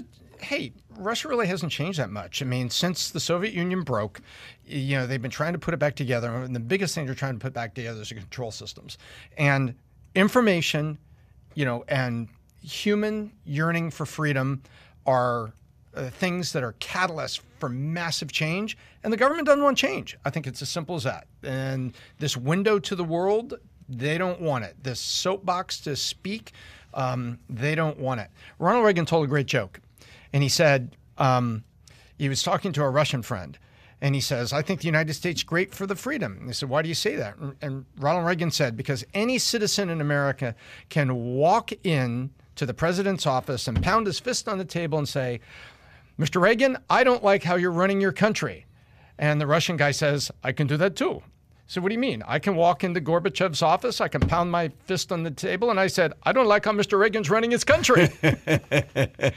and I, th- I don't think anything's changed. Yeah. It's just these digital So tools. Russia's still Russia. Russia's still How, Russia. how much of this liability is on Twitter? How much of this is backfiring on Twitter based on how they mishandled prior incidents? Uh, I think they need to be careful that arrogance against American controls doesn't play well other places like China and Russia. How how ugly could this get? I mean, what can Russia really do to Twitter? Let's face it. What can what do you do? You you can't you can't bomb a social media platform and say I'm going to blow you up, Twitter. Well, What do you do? They we'll got talk- great hackers. I mean, we all know talk about- Russians got great hackers. we're going to talk mm-hmm. about it a little later, but Microsoft right now is under a state-sponsored attack from China. Yep. So I, I, you've got some smart people over there, and I think you know, digital attacks, digital warfare. I, I think that's exactly where they go with this. Okay. If, What- they, if they're Adam, not do you going have any already. thoughts? Well, I mean, back to your initial thought, uh, you know, of complaining against the the government of uh, of Russia. Obviously, Putin's in charge there. What's the name of the gentleman who's been the, the biggest dissident and uh, detractor of uh, Putin? Alexei Alexei Navalny, right? We've heard we've we've seen this guy's story over the, The last. The Germans took three months in a hospital Okay, so he was poisoned on a plane. We saw we we played that uh, that video Yep. sort of in one of the initial podcasts. Yep. He's back in the plane. Oh my god! ah, They, they take him off the plane. Turns out he was poisoned. It, clearly, this was a Germany saves his know, life. Germany saves his life. Shout out to your people. And uh, Uh, I'm Canadian, by the way. Okay, I didn't, you know, just play, go along with it, baby. Um, the um, what does this guy do? He, you know, recovers, and what does he do? He goes back to Russia and essentially dares Putin to kill him again. He gets arrested. Where's it? What's the status of him now? Is he Puts been- him on trial and puts him in a tough prison. That's where he is right is. now, is he not? I, I don't know. That's my point. Is that you speak out about against the government, uh, poisoned, you know, imprisoned. Good luck out there. I mean, back to your point about uh, the the Russian joke. Back to your point with Twitter. How do you fight a social media company if you're a strong man like Putin? It's just hacking, digital warfare. Is that the only um, outlet you have to doing something like That's this? the question You're I'm asking. down the. Can they, Kai? What can they really do to Twitter? Can they do anything to Twitter outside of hacking? you can't poison Twitter, or can you? Tom, can they do anything to Twitter? You don't have Well, an I answer thi- for that. I think they they just shut it off, right? Because Russia controls internet over there. You know, yeah, they'll, they'll, they'll they, shut it they off. limit they limit access so nobody in, tw- in, Russia in can Russia. Use, yeah, can use but can they do anything to the actual network of Twitter? I, I think just uh, tweeting or uh, hacking bots, kind of that stuff. Well, it's they can do some stuff. two. Which, which obviously can do damage because remember the Bitcoin scam that happened with Twitter on the users and stuff like that. well, So- according to CNN, they can steal elections. It's uh, Yeah. it's it's proven by, by CNN folks. and if three CNN, years. said, CNN said it, you know it's true. Yeah, of course. That's I mean, that's your community. So, That's our- that's right. okay. So let me let me uh, let me give a shout out to a few people here that gave some uh, some uh, contributed to the podcast today. Um, let me see what this one is here. Florida seems to be a great place for people that want to escape New York for many of the obvious reasons. Uh, what are the material cons that you have come across about living in Florida that people just have to accept by moving there? We're a family with young children. Ask Jack Hasso. He gave $100 and he's a- that's actually a real question he's asking. What's You've the question? Say he's asking, what is the risk and negative side of living in Florida? If you were to say the negative part of living, you lived in Boca for Mm-hmm, many years. You've been here your entire life, minus the uh, uh, exciting travel Beautiful you had to Addison. Addison. But what is the negative and the con of living in Florida? So a, it depends on where you're at in Florida. So if you're in the Panhandle, that's a lot different than living in South Florida, True. versus Central Florida. Or if you're on the West Coast, Yeah. the first thing that comes to mind is um, hurricane season. So, without hurricane season uh, in Florida, there's not a lot of downside to being here. Uh, obviously, you know the the jobs aren't as plentiful as they are in New York City or in California or in Silicon Valley or anything like that, because typically we haven't had the industry that. Um, Influx of companies influx coming out here. But Yeah. now things have changed. So I think people are starting to get wise. So I think the biggest, clearly the weather's on your side. Clearly, um, you know the the sun, the fun. Like there's all that in Florida. It's just, can I make money there? What are the jobs? So I always tell people that move here from New York City, if you keep that type of attitude, and it doesn't necessarily need to be New York exactly, but if you keep that type of I'm gonna crush it. I'm gonna get out there, wake up every day, and grind and do Yeah. my thing, and and get to work and get to business. If you bring that attitude to Florida, you will crush it because Florida is very, Correct. especially in South Florida, very Latin American influence. Like you know, Chill, kick back. You know, they say you're running on Cuban time, which is basically like the meeting's at nine. All right, man, I'll be there at nine forty-five. Uh, I'll be there when I be there. Yeah, It's all good. yeah. It's a very relaxed kind of you know, you know retiree So kind of the a only vibe. negative that you're going to say is hurricane, and the fact that there's the pool of talent is not as high as L.A., New York, Silicon Valley, but it's getting better. but it's getting better. What would you say negative, Tom? I, I would say that. I say that the, the economy here is thin. It's not thick. So you have a thin economy of jobs over here, and it's largely a service economy, where, Hospitality. where everybody is working in the city, serving each other. If you know what I mean, and there's there's not like hubs of industry necessarily. Yeah. Um, there's there's not like a, a, a, a Silicon Beach, if you will. So I, I think you know you're going to be working in hospitality and service industries and regional offices of like State Farm Insurance and things like that. Um, the schools down here, public schools, typically have not been the way they are, say, in the Northeast. Um, so there, there, there's a couple things like that. And let's face it, the great weather in the winter is you know countered with the tough weather in the summer, and you've got hurricane season and stuff like that. So I think there's cons, but I think there's cons everywhere you live, right? You But for for a solid eight nine months, South Florida, there's literally not a better Heaven place on on the earth, planet yeah. to be. Like for sure. I mean, Look, if you want even if you're in the redneck Riviera where you like to uh, to hang out, didn't you say you've been there, the Panhandle? I, I've I've been I have been to who, who, Tallahassee. who was it that goes to Destin? Who's someone sitting in this chair? that said- Striner. Striner goes there when, when he wasn't visits here. Striner goes to. Even it's nice up there. No, I talked. About, no, I talked about that. That- Okay, that- gotcha. I'm not that- going crazy here. Yeah. No, no, you're, you're not. It's like a ton of people from Dallas, Houston. Uh, they go to Destin Very good. as a, um, a more affordable kind of spring break. course. It's beautiful, great. You know, it's not like Yeah. cheap stuff. Great VRBO stuff there. Two families share Mm-hmm. it. It's great experience. By the way, here's what you got to be thinking about. If you, if you got a family, you said family and kids, right? Okay. Uh, living in South Florida, you're two and a half hours away from Orlando, which is Disney World, and you got uh, Universal City. Uh, Mm-hmm. Universal uh, Studios, Universal Studios yeah. over there. So that's that part. MGM, yeah. that. If Mm-hmm. you want to rent a yacht for the weekend and take the kids to Bimini, which is what, two hours away, you'll spend a that. couple thousand dollars and go with your family of four and food and all that, have a good time and come back up. If you want to go to Key West, if you want to go to Cuba, if you want to go to the Caribbean, if you want to go to Europe, you're eight hours away. If you want to go to New York, you're two and a half hours away. If you want to go to, you know, eh, you got so many different options. Sports, they got all the sports. You got Marlins, you got the Heat, you got the uh, uh, hockey. They got all sports, right? Obviously, it's not the craziest time today with sports. When the LeBron was here, they were doing well. When Dan Marino was here, different story. We haven't had anything crazy going on with the Wait, sports what do you mean? Last year the Heat went to the finals. Tampa Bay Lightning won a Stanley like- Cup. I don't know if I would put, you know, like the level of excitement of L- LA or, you know, Nets or something Well, something you're like that. spoiled out in LA. Yeah. You're winning It NBA is what it is. championships. You want to. You were at the World Series. I mean, It is what it is. Dodgers And- went. And it's a place right now where just yesterday I had a call with uh, our buddy Tim, Mm-hmm. and he was whispering to me about, uh, you know, how Goldman is moving one of their divisions here. We already know that. That's public. You know, Peter Singh, you know, some of these stories that have already come out. Tons of them. But there is another one that's way, way bigger than Goldman that is moving out to South Florida. That it's 100% they've announced that They're coming out. You're going to hear about it in the next couple of days. It's more and more that are making the move out Oh, here you're to not gonna Florida. announce it. You're I gonna- cannot announce it because, Okay. you know, anyways. So there's more and more people that are making the move in South Florida, okay, that, that's taking place. But heat, you'll experience heat, humidity, and hurricane when it comes. And when it happens, I'll let you know how it goes because I've been I've been through wars, I've been through bombing, I've been through tornado, I've been through uh, earthquakes, many of them. And I guess the next one is I have to kind of have the trifecta. I, I'm Yeah. maybe not a Well, trifecta, it's a tell quintifecta. We just missed out on the snowstorm, though. Yeah. yeah, Dallas. yeah. Well, let me just say one thing because Yeah. I don't know if you've you've been ever for hurricane season. I look at hurricane season to, in Florida versus whatever the hell goes on in California, wildfires and earthquakes and mudslides. I'll take my month of hurricanes before, uh, you know, It's like it's like a guy you fight, and the guy says, "In about five seconds, I'm going to punch you in the face, and it's going to be tough." So you got five seconds to move, okay? Mm-hmm. Versus the guy punches you in the face, okay? Earthquake doesn't give you the warning. No.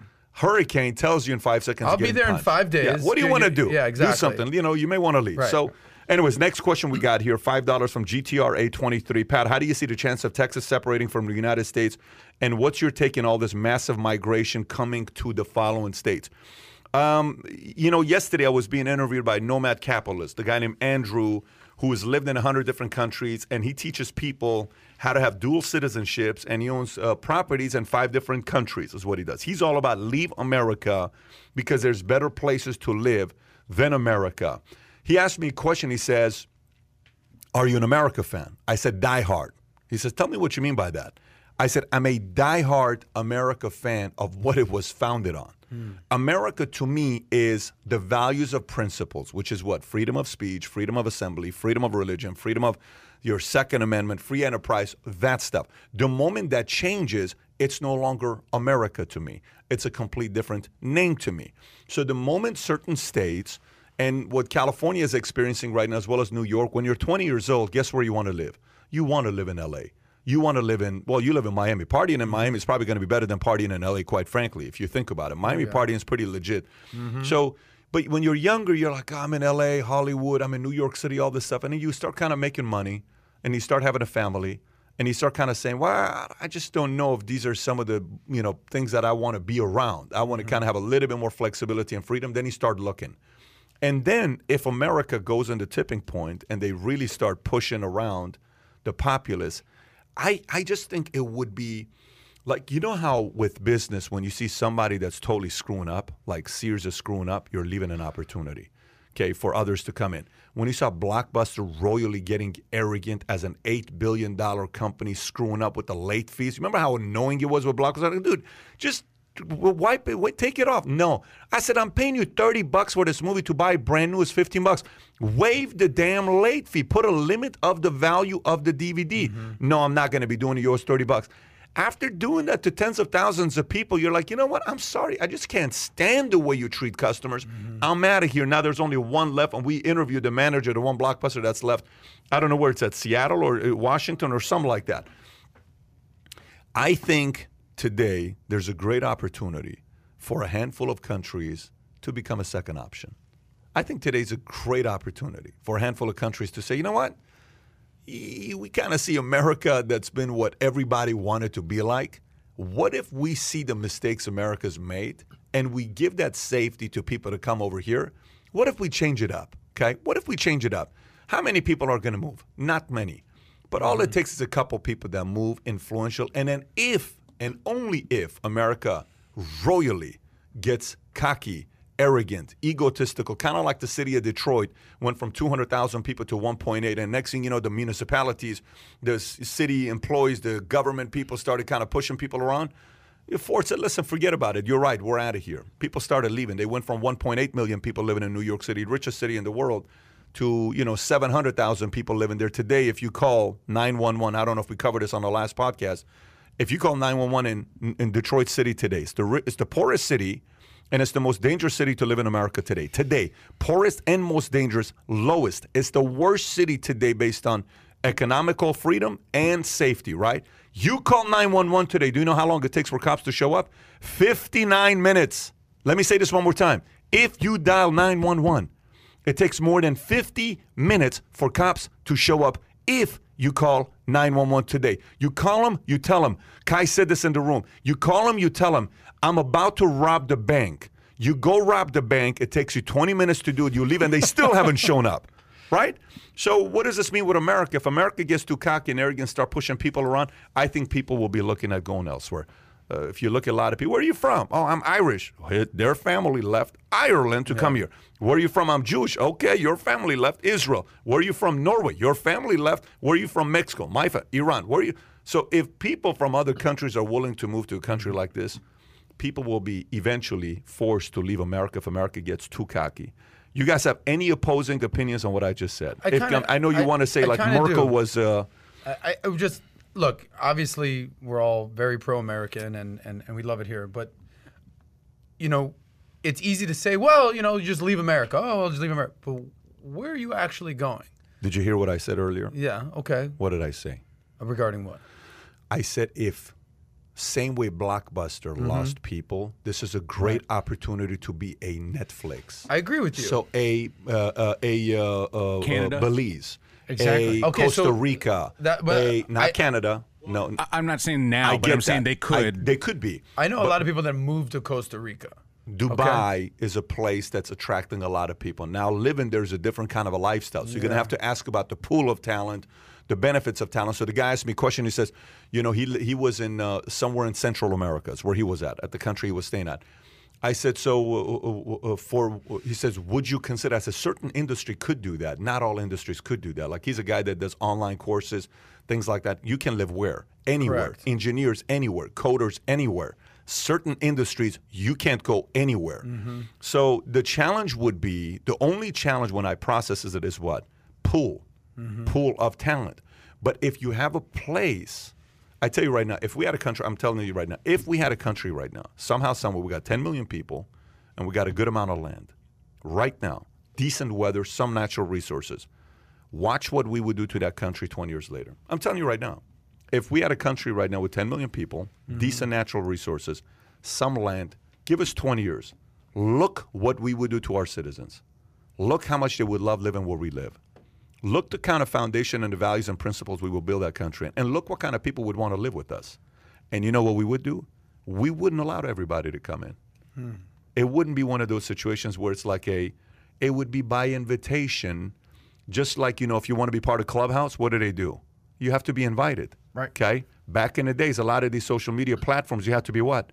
You have to be invited. It'd be a similar thing. Hey, you're going to say, Pat, I think we got to let Keith in here. Tell me about Keith. Dude, we're going to love Keith. Let me just, what are you talking about, bro? Have I ever brought anybody? Okay, cool. Bring Keith in.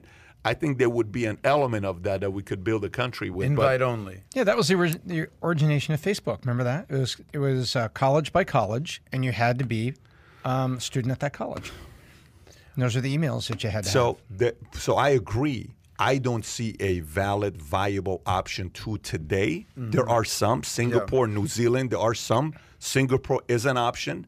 New Zealand is an option. And quite frankly, those would probably at the top five of places you would look at. Costa Rica is an op- When I went to Panama City, Panama, not Panama City like Spinnakers Yeah. or, or, you know, Club La Vela. I'm talking Panama City. Panama next to Panama. Nicaragua. Yes, when I went to Panama City and I played poker with the senator, Mm-hmm. I'm sitting there with them and I said, So where are you from? Oh, I'm from Dallas. Oh, very cool. You vacation here often? he says, No, I've been living here for 11 years. I said, Why'd you leave? I said, Do you know the regulations here? Unemployment here is 2.3%. They leave you alone. You can do anything. Goes, Mm-hmm. Have you looked at the real estate in Panama? Matter of fact, go to Panama and type in Panama real estate. Panama City, Panama real estate, like uh, buildings. Some I of the think. buildings are ridiculous. Buildings. You got to put buildings, right? Uh, Panama City buildings. Yeah, uh, buildings. Uh, I hope it goes to the right Panama City. Put images like right there. Like, you ever seen anything like that in U.S.? The F&F Tower. I've never seen anything like this in U.S. Right? You you you, look at some of the right there. Click on that one right there. Uh, luxury real estate. Look at that. You know, you see some of the most beautiful stuff. Now, obviously, I'm seeing stuff like this in Miami, but he says, Have you seen what we're doing in Panama City? The next guy, where are you from? Chicago. How long you come here? I've been living here for 10 years. So that gave a glimpse, and that was 10 years ago. That gave me a glimpse that people are considering moving to other countries from the U.S. No, no doubt, and I, and I know a lot of people, especially people in South Florida, that end up in Costa Rica, what have you. I, I guess my point was, yeah, little pockets here. Go to Costa Rica, little, you know, maybe you go to little Panama, like little tiny countries. Maybe you end up in New Zealand. I guess my macro question is, what country is going to supplant America? I just don't see one right now, and I'm not being a cocky American, like, oh, you can't compete with America. I just like Paul joked and said Canada. I don't know if he was joking or not go check out the weather in Canada nine months out of the year. Good luck over there. So I'm just saying, you, you want to go to China? Go have fun in China. Well, check want- it you- out in Michigan. Or, m- you know. Well, you- that's what the, you can move from Michigan but, wait to a minute. Florida. No, no, no. Wait a minute. Let me ask you this: What was the richest city in the world in 1950s? Motown, baby. How, what was the temperature in Motown? 80 degrees year round. Do you know the temperature in Motown? Well, that was because of uh, Thomas Ford and you know the Industrial Revolution and that- making so the cars and what Or, you- or, his, you or his brother Henry Ford. You Uh, I mean, uh, Thomas. I was thinking of Thomas Edison, Henry Ford. you just Thomas Ford. Nicola Ford, Yeah, right? He was Nikola a good guy in the. I'm thinking of Thomas Edison and Ford put them together. But the point Rocket you scientist. just made, Yeah. without trying to make a point, is one man changed a city. Mm-hmm. One. It didn't take fifty. It didn't take hundred. One person changed the city forever. Ford came in, created jobs. Everybody moved in. Other automakers went there. Motown came out of there. Michael Jackson, Diana Mm-hmm. Ross. You know, all of those names of who came out, meaning the uh, uh, the records who signed them, all of that is from Motown, Detroit. Okay, Mm-hmm. they call it the Paris of the West, a Paris of the Midwest, Mm-hmm. Detroit. So and weather sucked there. It's not about the weather. Don't get me wrong. I give credit to California. Weather's got to be the Miami weather. Totally, I get it. Weather's very important. I'm not going to go. I was about to move to Naperville, Chicago. A friend of mine, Jeff, had a place. I was going to go. I wanted to run with the guy for a couple decades, right?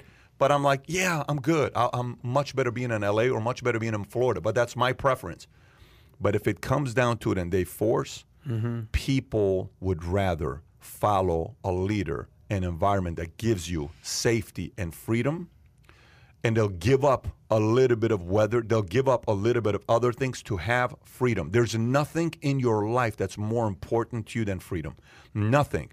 When you have it, you don't know you have it. You know how when you when your body is doing well, you don't think about any potential pain.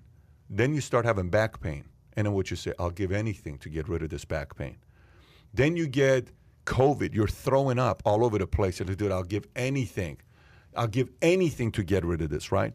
Yeah, when you have freedom, you don't know you have it. People don't know they have freedom. They don't know. So, but when it's taken away, then you're going to say, "There's no way in the world I can live like this for the rest of my life. I'm willing to go to a different place because I just want to be free." Uh, just so um, listen, the chance of us getting there's less than one percent. Just so people know, it's Yeah. not a big chance. We're not putting going to Vegas right now betting hundred thousand dollars because you know America's going to go down. But that one percent chance is a chance where you should have a hedge. You should hedge against it and have your own insurance policy in case things do happen. And Can I clarify one other thing? Uh, Adam kind of made fun. When I was talking about Canada, I was talking more Vancouver, which a lot of Americans have been moving to, and Montreal. Freezing. They have been stealing business from Hollywood. A lot of productions are going to Canada and doing That's a good that. point, Paul. And so those were two of the examples I was thinking of when I said Canada has a huge opportunity. They've already uh, uh, Mm-hmm. pounced on that opportunity, and I could see them continuing to grow. It's just it's a, my bottom. It's just a very powerful uh, uh, point you just made with what's happening over there with Austin, even getting pe- business away from Hollywood. And it's and by the way, Jack Hasso said, "I'll donate five dollars if Adam isn't allowed to sing ever again." So I just want to make sure Jack said that. So Jack, I have to uh, uh, give you that shout Pay out. up, Tom, Jack. looks like you want to say something about this. No, I, I think I think uh, I did, but you've covered it. So Okay. Pat, w- one counterpoint with that, but is aren't you like the, the Detroit example? Because my dad's from Detroit and he ended up moving to Florida in the '60s, so I'm I'm familiar with this. But aren't you sort of highlighting the beauty of America? It's like, well, if you're unhappy in that state, move to a different state. I mean, it's exactly what's playing out right now with California, New York, and why people are moving to Florida, Tennessee, Texas isn't that sort of the point of America that you know states' rights that certain states are screwing up? Like you did an awesome video about is New York the next Detroit? You can move to a different state, right? You don't have to move to a different country. I just don't see the country Yeah, that's going to usurp America. Sure, if federal government Mm-hmm. has more power than state level, the state didn't decide to get a 1.9 trillion dollar stimulus, Mm-hmm. but that 1.9 trillion dollar stimulus affects people living in any state, including South Dakota, that maybe wasn't affected by COVID, Mm, fair enough. like a place like California was affected by. So, yes, federally, you are still getting side effects of bad decisions being made at the top of the government. You will be affected by it. All I'm saying is, this is a great time for another country to position themselves. When Rick Perry was coming to the state of California and he was saying, you're running, you've heard me say this, you're Yeah, running a business, you're not happy, regulation, come to Texas. Come to Texas. Now, guess who's doing it today? DeSantis is doing it. Guess who's the most hated? Guess who are the two of the most hated governors in America today? Who are two of the most hated governors in America today? Cuomo and our friend uh, No. in, in California. and Abbott now- and DeSantis. Abbott and DeSantis, DeSantis. absolutely. Abbott and For DeSantis. recruiting, you mean? Yeah, Abbott and the, the only reason Cuomo is. By the way, Cuomo. I, okay, Cuomo. You know what's next? If he doesn't resign, let's talk about Cuomo. If Cuomo doesn't resign, you know the whole story came out yesterday. So, well, first of all, he flirted with me. He touched my There's face. a news He- story. Hot dog. He told me to eat the whole sausage. He told me to do this. He told me to do that with daughter sitting right next to him. Yesterday's story comes. He put his hand under my blouse and he groped my breast. right, another story that comes up. Okay. Cuomo. You know what's next? You know what's next? Here's what's next. If Cuomo doesn't resign, they have 20 other stories. They're just sprinkling it. They're not putting all of it out. Slowly And they're telling Cuomo, listen, do you not think a call behind closed doors is happening and the call goes something like this with the people who have the real power, not Cuomo? Here's what the call sounds like um, Andrew, it's time. There is no way in the world my dad would, would be a grave turn. I would never resign. Do you know what this means to my family's legacy? I would disappoint. I get it, Andrew, but we have 10 more stories. And we have the story you don't want us to talk about.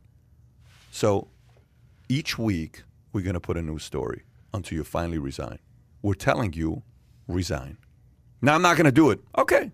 Watch the news tomorrow. New story coming out. Enjoy your Thursday. You wake up. A woman comes out, another one, you know, saying that, da da da da da da. He's like, ah, shit. Okay. Hey, uh, Andrew? Yeah. So you ready to resign? No, no way. You're not going to bully me. I'm a New Yorker. You're not going to do me my Italian descent. Okay. Another story is going to come out Monday. I can tell you, stories are going to come out until this guy resigns. And by the way, it's not Republicans doing it. It's Democrats doing it to him. I talked to Ron Kim, New York State Assemblyman, who is part of the whole AOC camp and Bernie Sanders camp, cannot stand Cuomo, okay, hmm. for what he did with the old folks' homes. Homes. nur- nursing homes is what he did. And Kim is not crazy. These are not crazy. These are mainstream Democrats. These are level-headed people. They're not freaks. I'm talking to Ron. Ron, you know, listen, don't get me wrong. He's a socialist, proud. He's a guy that's progressive. Yes. He's a guy that's on that side, but behind closed doors, he's getting pushed out nonstop. He is eventually going to get pushed out nonstop. If he if he doesn't resign, expect a story to come out every single week. That's my prediction. I may be wrong, but I think behind closed doors, there's 20 other stories that are waiting to come out one once every week until the guy finally says, "You know how it's going to happen? Here's how it's going to happen." Um, mom's going to call, Chris is going to call, and they're going to say, "Look, bro, I'm just telling you. I'm telling you right now. It's time. Just do it, bro. I don't care. I'm going to back you up, but you go out there and do it. Okay? Forget about it. We've had a great life. We've done well for ourselves. These guys are now trashing our family. Daughter doesn't, my niece doesn't need to hear this. It's time. And he's going to say, What are you talking about? Dad Mario would have said, I get it, but this is a very unique situation. It's enough. Hmm. We got to do it. And I still have your back. I think that's what it could lead to. I hope it doesn't, but I think that's what it's going to lead to where he's going to have to resign. So the two of the most hated governors in America today are who? Abbott and DeSantis. Why? You know, you know when I talked to Ron Kim yesterday, the new, he said something very interesting, and I was like, "Why would you say that?" He said, "He said I don't think it's a good strategy to recruit citizens from other states to your state purely uh, based on economy." I'm like, that's the whole idea. What are you talking about? People went to New York because you're recruiting people to economy. And he he made a comment, which, uh, by the way, I can't wait to have Ron back again. We had a great hour conversation and discourse, and there was a debate and banter where he's saying his side. is, "Well, I know who you are. Of course, I follow your stuff, but I got to tell you, here's what I stand. You came in America. We both came here as immigrants. I'm 41. You're 42." My dad owned a, uh, liquor store or a, mar- a grocery store. After 10 years, they had to shut it down and all this other stuff. And I said, okay, so you have personal experience. I said, you went to this, you decided to go into business. I went into public. So you wanted to be an entrepreneur. I went to public. And he said, I don't think it's a good strategy to take people away from businesses. And then I said, what about the fact that a division of Goldman Sachs is leaving, Peter, all this stuff is leaving? And he says, yeah, we, we, it's okay that financial people are, he didn't say it's okay that financial people are leaving, but he's saying it's the financial folks that are leaving. But we're building our own tech hub like Silicon Valley in New York City. That's what's growing. If the financial people do what they do, let them do what they do. But we're building a technology center, like a hub, like a Silicon Valley in New York City. So you know, it's it's uh, it's interesting, but more power to DeSantis and, and uh, uh, Abbott. But imagine if now it's a country. Now imagine you're a president and you go, and you have an accent, whatever part of the world you are. Hey, this is President such and such. Okay, and you go on the media and you talk on 50 different media platforms, BBC, whatever, all these other places, Sky News Australia, all these places you talk, and you say, Americans, I can't believe I'm saying this, but from a person who admires your country and what it was founded on, I am surprised on what is happening today to your country. Here's a country that was able to do in 200 years what China couldn't do in 2,000 years. Here's a country that was able to go from nothing just because of some land, you became the most powerful country in the world. Here's a country that went from having this kind of a GDP to doing this kind of a GDP. Here's a country that gave birth to Rockefeller, Franklin, Chase. You go through the list of great entrepreneurs. But unfortunately, we all know you're no longer the America you used to be. And if you're somebody that's looking at options, let me explain to you what we at our country are doing. We protect this. We protect that. The five concerns that you may face is this, this, this. Here's how we have protected you long term. And all I suggest is before you even think about moving to our country, I suggest you come here for vacation for three, four days and see how you like it. And we are given $500 tax credits if you come here from America. Come pay a visit to us and see if you like that. If you do, we would love for you to consider to bring your talents and your resources to our country. At $300,000 deposits you bring to our country, we give you citizenship. And with the benefit of our citizenship, you get the following boom, boom, boom, boom, boom. If that starts happening with another country recruiting people away from America and that country has something to offer, it's going to get very interesting because you can run a business out of any country and you're zooming in. You can have people, you're running it from all over the place. You can zoom them in, right? I got mm-hmm. people working for us from Armenia. We got people working for us from India. We got people working for us from Colombia. We got people all over the place because they can work remotely. So if something like that were to happen, America could see somewhat of people being comfortable knowing that if you know America goes the wrong direction, have a have a second choice. I can go somewhere else. Would you secretly or even not so secretly actually love to see that? Abs- I would I would I would secretly and publicly never want to see that. Ever want You to do see not that. want to see that. Ever in a billion years, I would never want to see that. Hmm. Ever. Zero. Not even 0.01%. Ever want to see that happen. But you know what I would love to see happen? I would love to see a country get to a point that they have the resources and the offer to get others to consider that you could leave. I'd love to have a country that's an option two where America realizes there is option 2 mm-hmm. When there is an option two, the country can bully to say, you're not going anywhere. You know what Newsom said yesterday? Newsom goes out and does a press conference for like, I don't know what it was, at the Dodger Stadium. I don't know if you guys saw this or not a couple days ago. I know we, we didn't put it here. Put Newsom best place to do business in America. He said California is still the best place to do business in America. People said, what the hell is this guy talking about? Is he smoking something? He's just tone deaf. Is that he what he says is? uh, California is the best place to do business in America. Just type in news, go Deliver to news. state of the state address. Where's this news? Actually, I can Newsom state address. Yeah, he said he, there was a State spa- of the state. Anyways, you have to really look through it, and you would see best place to do business. Search for it. Best place. You know, yeah, he said business. Just type in business. Put the keyword business. Has the most innovation venture capital small business in the country. We will keep fostering every small business owner drives our GDP. Every so we build uh, uh, special taxes on that, and not on families, or small businesses. And government some of the COVID boom, some of the providing small business, small business. You'll find it if you keep looking for it. You'll find it. He says California's the best place to do business. Where's it saying? The special mix of audacity, human capital, and creativity founded in California means there's literally no better place to do business. Audacity is a great word. It's the audacity. Can of you Sacra- imagine? it's the audacity of Sacramento to tax and regulate businesses, and he uses, you know, it's our audacity to be entrepreneurs and stuff. You don't know anything about entrepreneurs. You got the audacity to tax and regulate and chase them out. I mean, let's speak it. And uh, look, he was talking about we have the ability to create the California for business and jobs and everything. You know what he sounds like? He sounds like Tennessee. Right? We have the ability to build this. Wait, you did build it. You were the Golden State. You were, you know, California put the man on the moon. screwed up. Yeah, you you you fumbled the opportunity. We have the opportunity to create this. What's with the vision? Somebody told him, "Hey, your your speech has got to have vision. A lot of vision. A lot of vision.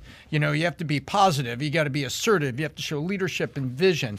And then everything you say now is gonna you're gonna get meme to death. This guy already has 1.9 recall votes, and they say 30% of them are from moderate Democrats. And what did Yahoo News say? What did Yahoo News say about him and uh, Florida? Oh, yeah, that uh, closer inspection, California actually did better than Florida did on the COVID thing. And then Yahoo News picks up like two sets of stats to put in there that did show a reflection. But what are they really doing? It's Yahoo News and liberal media supporting their guy, the guy that wears their jersey, you know. I think and I- I'm- trying to pick on Florida and DeSantis a little bit because he wears the other jersey. I'm not sure if you understand though, Tom, because uh, Francisco in Fresno, he received five thousand dollars to reopen his pastry business after being closed for six months. I mean, he's he's sad. He's good. That was sarcasm, right? there. Guys, And by the way, what Kai just read, Newsom actually said that. Are you cringing? Is anybody else cringing oh, when it's you some, well, see that's that? why he said it. That's why it's so pathetic. Yeah, He's right. I, when I was looking you, at Kai. this, I'm You're like, you right. got to be. He said this two days ago, and I'm like, oh my god. Like that's gosh, his case this- example of how businesses He's are uh, trying to say what a great. Do you know how many we are? We are still 25 to 30 percent of the state of California. I cannot tell you how many. Yesterday, I had a call with a couple that uh, uh, Chris and Mary. Had a call with them. You know the call I had uh, Sam. Uh, we were setting up Chris and Mary the Zoom I was doing, and I'm talking to them. They're from San Diego. They've been there their entire lives. They love San Diego. They don't want to go anywhere else. They've never lived anywhere else. You know what she said? She says, "I'm worried. They have they have I think seven kids. I'm worried. Seven kids? Seven kids. I said, why are you worried? Because I've never lived in another place. I've never moved to another place.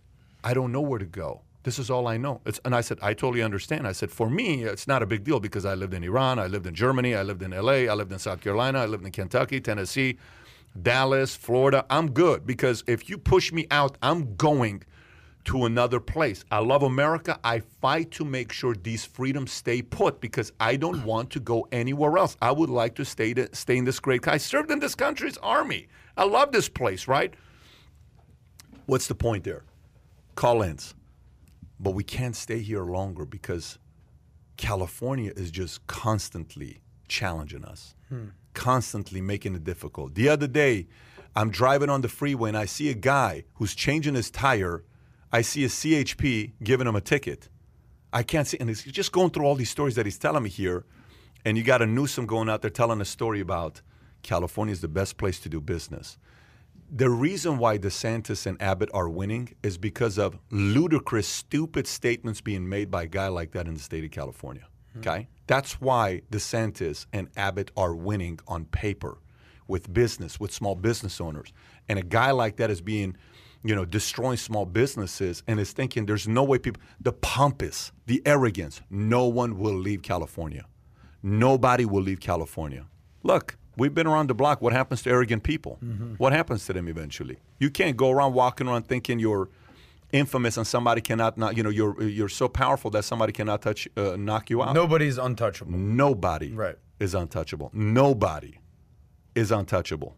Nobody is untouchable. And that includes the state of California. Anyways, Even Elon Musk is untouchable. Elon Musk is not untouchable. This is why I brought it up in the last podcast saying Elon Musk could be the target of the federal government and Twitter because he's becoming too powerful. They don't like one individual getting too powerful. If he becomes too powerful through, you said 37%. What was the number? Mm-hmm. 37%. Where are we at here? Let's just go First to it, right? 37% of, uh, uh, Kai, am I missing the story here or where is it at? Let me First see. Okay, page. first of all, he lost $25 billion. Is it page one? Yeah, 37% of Americans in a recent online survey say they've made trades based on Elon Musk's tweet. That's out of 30,400 responders. They said, yes, we responded to his tweets and we invested in what he did. 16% said that invested many times based on Tesla CEO's tweets. Nearly half of the respondents said they found Musk's market moving tweets quite amusing. In August 2018, Musk uh, got himself in trouble with the U.S. Securities and Exchange Commission after tweeting about taking Tesla private. Said he had funding secured. Recently, his tweets about GameStop had drawn the IRA Bill Gross, who made an ill-timed bet against GameStop in January and caused them to lose much, $15 million at one point. Musk is a little devil, and he enjoys playing these games. Gross said about him last month. So, you know, guys like him got to be a little bit careful. But Tom, why don't we go into the story that you want us to go into, which is a SpaceX story, okay? Elon Musk SpaceX now owns about a third of all active, uh, active satellites in the U.S. Uh, SpaceX created a swarm uh, of about a thousand satellites that is circulating about 340 miles overhead for some uh, early customers of $99 a month Starlink service. The satellites uh, are already move, already improving how rural communities uh, access internet. More Starlink satellites were put in orbit last year than had been launched by the, all the rocket providers in the world in 2019. That is insane. SpaceX has promised its satellite clusters will bring cheap, high speed internet to the masses by beaming data to every corner on the globe. The company now says it has roughly 10,000 customers, which proves that Starlink is no longer theoretical and experimental. Fiber optics based internet providers are hit, uh, against hit and are pushing back against the federal government's decision to award SpaceX nearly $900 million in subsidies. Tom, thoughts? there is always a mission behind the mission for Elon Musk. You know, I did a case study two years ago, and I said that I thought Tesla was an energy company, and now everybody's coming. Guess what? You know, popular me- popular media and press are getting behind that. And I pointed out, I said, look, the the infrastructure to charge Tesla is going to become an industry, and it's valuable unto itself. The Powerwall and everything they've done, especially when you look at uh, high energy cost states like Hawaii. Here's what I think is happening here. SpaceX. Oh, he wants to send somebody to Mars. Oh, he wants to make money launching things for other people. No, it's a communications company. Just like Tesla is an energy company underneath, I think SpaceX is a communication company underneath. He wants to, he is passionate about education and he is passionate about communication. I think that's what's under SpaceX. That's what I think's going on. Telecommunications. That's behind the scenes. What's going on here? Yep. Look, he's he's building a network. He wants to have free education Mm-hmm. out there for for for the average person. He's got a big heart for the average, you know, the average person living in a rural community to have c- connectivity to the internet and the education background to do that. That's what I think's going on. So He- he's. Um, here's my question to you as a business owner. And this is the part that stuck to me. Obviously, it's ridiculous that one third of all satellites in space is 2019. from Elon Musk. Like what? Um, here's my question to you as a business owner. It says Musk noted in a tweet that the company needs to quote unquote pass through a deep chasm of negative cash flow over the next year or so to make Starlink financially viable. From a business owner, what does that mean? That you need to spend money in order to make money? What's your take on that specific sentence? It's nothing new. It's, it's that that happens to a lot of people. It Means I'm a That happens- startup and I'm gonna build it's- through it. Yeah. It's that's not even a. It's a no-brainer. He has to do that. It's Mm-hmm. a normal concept for where he's at. It's what people had to go through with him in Tesla. It's what people had to go through with Amazon and Bezos. It's what people had to go through. Right. Uh, that's been around for a while. And here, you're not betting on the company. You're betting on Elon to be able to pull this off. So explain that a little bit further. When you said, "Oh, it's a common thing," and that's why I kind of set you up for this. What does that mean exactly? So when you're starting a business, you understand that you're going to take some deep losses. You need to invest, and you're going to you know, lose millions or invest millions in order to come out on the other side, three to five years later to make 10 million, 100 million, whatever Yeah. the number. Like, what's that business model? I How mean, how many times have you seen one of the rockets he launches explode? How many times have you seen it now? I've seen it a few times. How many times is it? Like seriously, we've seen it many times, mm-hmm. right? What's the big deal nowadays? Nothing. And do you know? Do you, do you see how he handles it? Let me get this straight. You run a company that, you know, sends rockets into space, and failing is what? Part of the process. An explosion. And he says, ah, okay, all right, next one. It's not like it's the end of the world. This guy's got rockets exploding left and right, and he's just like going off to the next one because in his mind is like, I'm gonna figure this thing out. You ain't gotta worry about it. I'm gonna figure this thing out. My only concern is go back to a time where one individual has ad, had, had as much power and influence as he does, and their name wasn't starting with a president. Mm-hmm. Tell me the last time an individual had more power and influence, more power and influence than Elon Musk does today, and their name didn't start with president. Tell me maybe when's the last time. Rockefeller. John D. Rockefeller. Yeah. I disagree. I fully disagree with you guys. Because he didn't have the power of Twitter. Guys, there is no social media with Rockefeller. What are you talking about? Rockefeller would write a story, it took you two weeks to read about it. Mm-hmm. He would send a tweet, it took a month to find out about it. China didn't find out about what Rockefeller said for two months. How are you going to find out about the news? There's no way to send it to you. This guy says something, boom, like Right. this. People go on, you know, short trade, e trade, their website, markets, and they buy stocks and they go on Robinhood. So when a, we're officially at a phase where individuals can have more power than countries. And this guy is getting to a point right now. Who has more influence right now for people to take action? If Joe Biden tweets tomorrow, go buy Walmart stock, how many people buy it? Maybe like four. Now everybody shorts it. yeah. Well, if, Yeah, if Elon Musk exactly. tomorrow, if, if Joe Biden says tomorrow, hey, you know what? Uh, here's what I think about Dogecoin. And we're like, dude, you don't know who sent this tweet. Like, can you? Mm-hmm. We want to know the staffer. But if But he would call it doggy coin, and he would actually call Walmart Kmart. So let's remember, we're talking about. That's a about good point. But if this guy goes out there and sends a tweet, who responds to it? The entire Earth. world stops. Apparently, 37% of Americans are making That- trades based again, on a Elon Musk that tweet. concern that we're, we're about to find out how how you know there was a book written just with all of Trump's tweets. It's a book.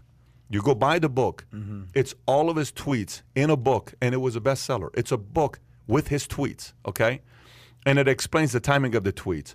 Trump was able to get world's attention with one platform. Mm-hmm. Okay, now some may say this guy's taking it to a whole different level. Elon Musk with the kind of influence that he's having right now. Because if you if you think about Trump's influence wasn't go buy real estate in New York. Trump's influence wasn't go buy this stock. That wasn't Trump's influence. Trump wrote a book called what? Art of the Deal, right? And it, it did very well and mm-hmm. bestseller for many, many years. Trump had a TV show. Trump was entertaining. Trump was making money. Trump was doing all that stuff. But Trump wasn't telling you where to go invest your money. Mm-hmm. Trump wasn't go. Trump played a political game. He put a one-page ad in, you know, President Bush going to war, not the right decision, and he put that. I don't know what newspaper was, it New York Times or Wall Street Journal. He put in one of those. He he played for the longest time. He was involved in politics. This guy's influencing other industries. So we're about to learn what happens to an individual who has this much power? And recently he comes out saying he supports free education, but not the kind of uh, free education of $50,000 to discount it. He gives $5 million to Khan Academy. A generous $5 million donation to Khan Academy. Khan Academy, I think he started the website, he started his YouTube channel helping his niece or something do homework. It's a simple story. Now he supports free education, but not free education as in scholarships. Free education as in you could go to a YouTube channel and take geometry. You can go to this one place and learn about the history of this. You can go to this one place for free and learn about coding. He is he is hurting a lot of industries. He is hurting a lot of companies. He is taking business away from a lot of powerful people. And I'm just wondering at what point is there going to be a meeting behind closed doors of all the people that he's putting to work? There's nothing more annoying than you're somebody that's making 10 million every year and you've been kicking back for 15 years golfing 7 days a week. Mm-hmm. You're just chilling, you go to the restaurants, Mr. whatever your last name is, and then all of a sudden a guy shows up where you have to get back to work and you haven't worked for 20 years. People don't like people like that. Behind closed doors, those people are hated. I have a bit of an experience in that myself personally. Elon's taking that to a whole different level. He is hated because he's putting a lot of his competitors back to work of having to show up to office early again because he's not stopping. So, what? How long will this last? I have no idea. I have no idea. So. uh, It doesn't sound like you guys have an opinion on it. Okay, so we'll Well, go no, to I- the you- next waiting to see. Do you think, about do you think there's school. do you think there's a simulation between between uh, Reed Hastings and um, Elon Musk in the sense that they kind of they disrupted big industries and and blazed the path? Uh, no, Reed Hastings is not Elon Musk. Reed Hastings is just a guy that destroyed, you know, hurt an industry. Where how many the Grammy Awards went to Netflix? Was it 17? I don't know what it was. the number was just ridiculous, right? And where a uh, Gervais, what's his name, Ricky, Gervais, Gervais, goes up and says, you know, forget about who are you guys? You guys are nobody. And everybody's calling Netflix, and he said if the uh, uh, what did he say? If the ISIS was to come out with a new streaming service, you would be calling your agent to say, "Get me on that streaming service to get a contract with them." Right? Meaning you're selling your soul, Soul. to anybody. So no, what Netflix did is one industry. He's not doing one industry.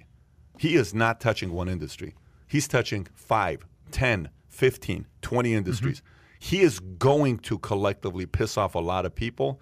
And those people that he pisses off, their expertise is to have paid off a politician in the back where no one knows about. And those politicians own, owe those people a lot of favors. And I don't know what's going to happen there. I, honestly, I, I don't know what angle they're going to take with them. What's really interesting, you, you bring up something very interesting, and I think we have to peel it back a little bit and take a look. Both SpaceX and Tesla have something in common. They have federal subsidies on their on their products, and so you got the fiber. 900 million. Correct. SpaceX, that's right. SpaceX, billion dollars isn't a big number from the government, but that's very, very real. And so the um, the rural education play and, and the uh, satellite play for rural internet has got a billion dollars of subsidies. Meanwhile, you got these guys, Time Warner and people like that, Verizon, putting fiber optics in the ground are getting really pissed off by that. And as we all know, there's still, you know, um, what, $15,000 of federal subsidies in every electric vehicle. So you know when you add up the battery and all the parts and everything that goes in it, and actually the end price, and so th- there's you know there's a lot of government that is lined up in the U.S. with Elon, and so the question is, does the lobbying go the other way and have it shift? And that's what I look for. I look for when does Elon start to lose the support of the government in the form of these subsidies because he's got some friends somewhere, um, and they're Who helping. has it- some friends somewhere? Elon, they're given subsidies Yeah. from the government. Somebody's somebody's been part of a meeting that says, know- "Hey, you you, know know, what? Here you go." You know who are the scariest people I've ever competed against? You know, you know what people I actually fear when it comes down to competition? People who have uh, the regulated people, People that have have, connections the in support the of the government. government. Nope, so, um, nope. I'm going to tell you, the scariest people you'll ever face in your lifetime that that could ruin you and are willing to do whatever they can to hurt you is lazy, ambitious people. Yeah, yeah, yeah. Lazy, ambitious people are the most dangerous people you'll ever go up against. Mm-hmm. Because they're lazy, but they're ambitious. They're not willing to do the work that you're doing to get the success you're getting, but they still have your level of ambition, if not higher. Lazy, ambitious people are great manipulators and game players, phenomenal at it. So, meaning what? How many people does Elon face today who are lazy, ambitious people who were at one point somebody 20, 30 years ago or 15 years ago who are now ambitious still, but very ra- lazy? How many? You 10? just described most of the auto industry. I just described most of the auto industry. I just described most of the politicians. I just described most of the people that are in the financial industry. I just described a lot of people who made their money. They just don't want to get to work. His number one enemy is not the SEC. It's lazy, ambitious people. The lazy, ambitious people are who are the ones that are going to make his life a living hell. You know what's the crazy thing about lazy, ambitious people? You rarely know. They start it, but they know and say, oh, he did it. That's the secret sauce of lazy, ambitious people. I don't know if that made sense or not. So they go behind closed doors and they know how to do. Did you hear about what that person said about you? Oh, look, I got. I mean, let me tell you what I did. I defended you. I got a call from a guy saying, "Hey, the other day I was this place and they said this about you." But let me. I said, I said, first of all, why are they so comfortable to talk smack about me in front of you? The whole line that Jay Z uses in his song. Why are they so comfortable to talk smack about me in front of you? Maybe you gave them that comfort that they can talk smack about me in front of you. So maybe you joined the club of let me have them trash our buddy here. So the lazy, ambitious people behind closed doors, they know how to put the thing together and they say, Ooh, you know what he said about you? And they're like, Ooh, I did it. Responsibilities off them. So they still cl- stay close allies and they put it on him, but they started the whole thing. He's giving birth to a lot of people like that. Work, and uh, work because smart, not hard. because okay, do you think they're gonna let this guy be worth a trillion dollars in the next five years? Do you think that to the point where he says this? Okay, you don't want to give me the subsidies of nine hundred million. I don't care. I got nine hundred million. Don't give me the subsidies. I'm worth a trillion dollars.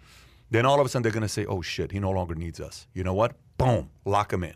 You, people like Elon Musk, typically, the lazy, ambitious people get very scared of people like Elon because Elon doesn't know how to what?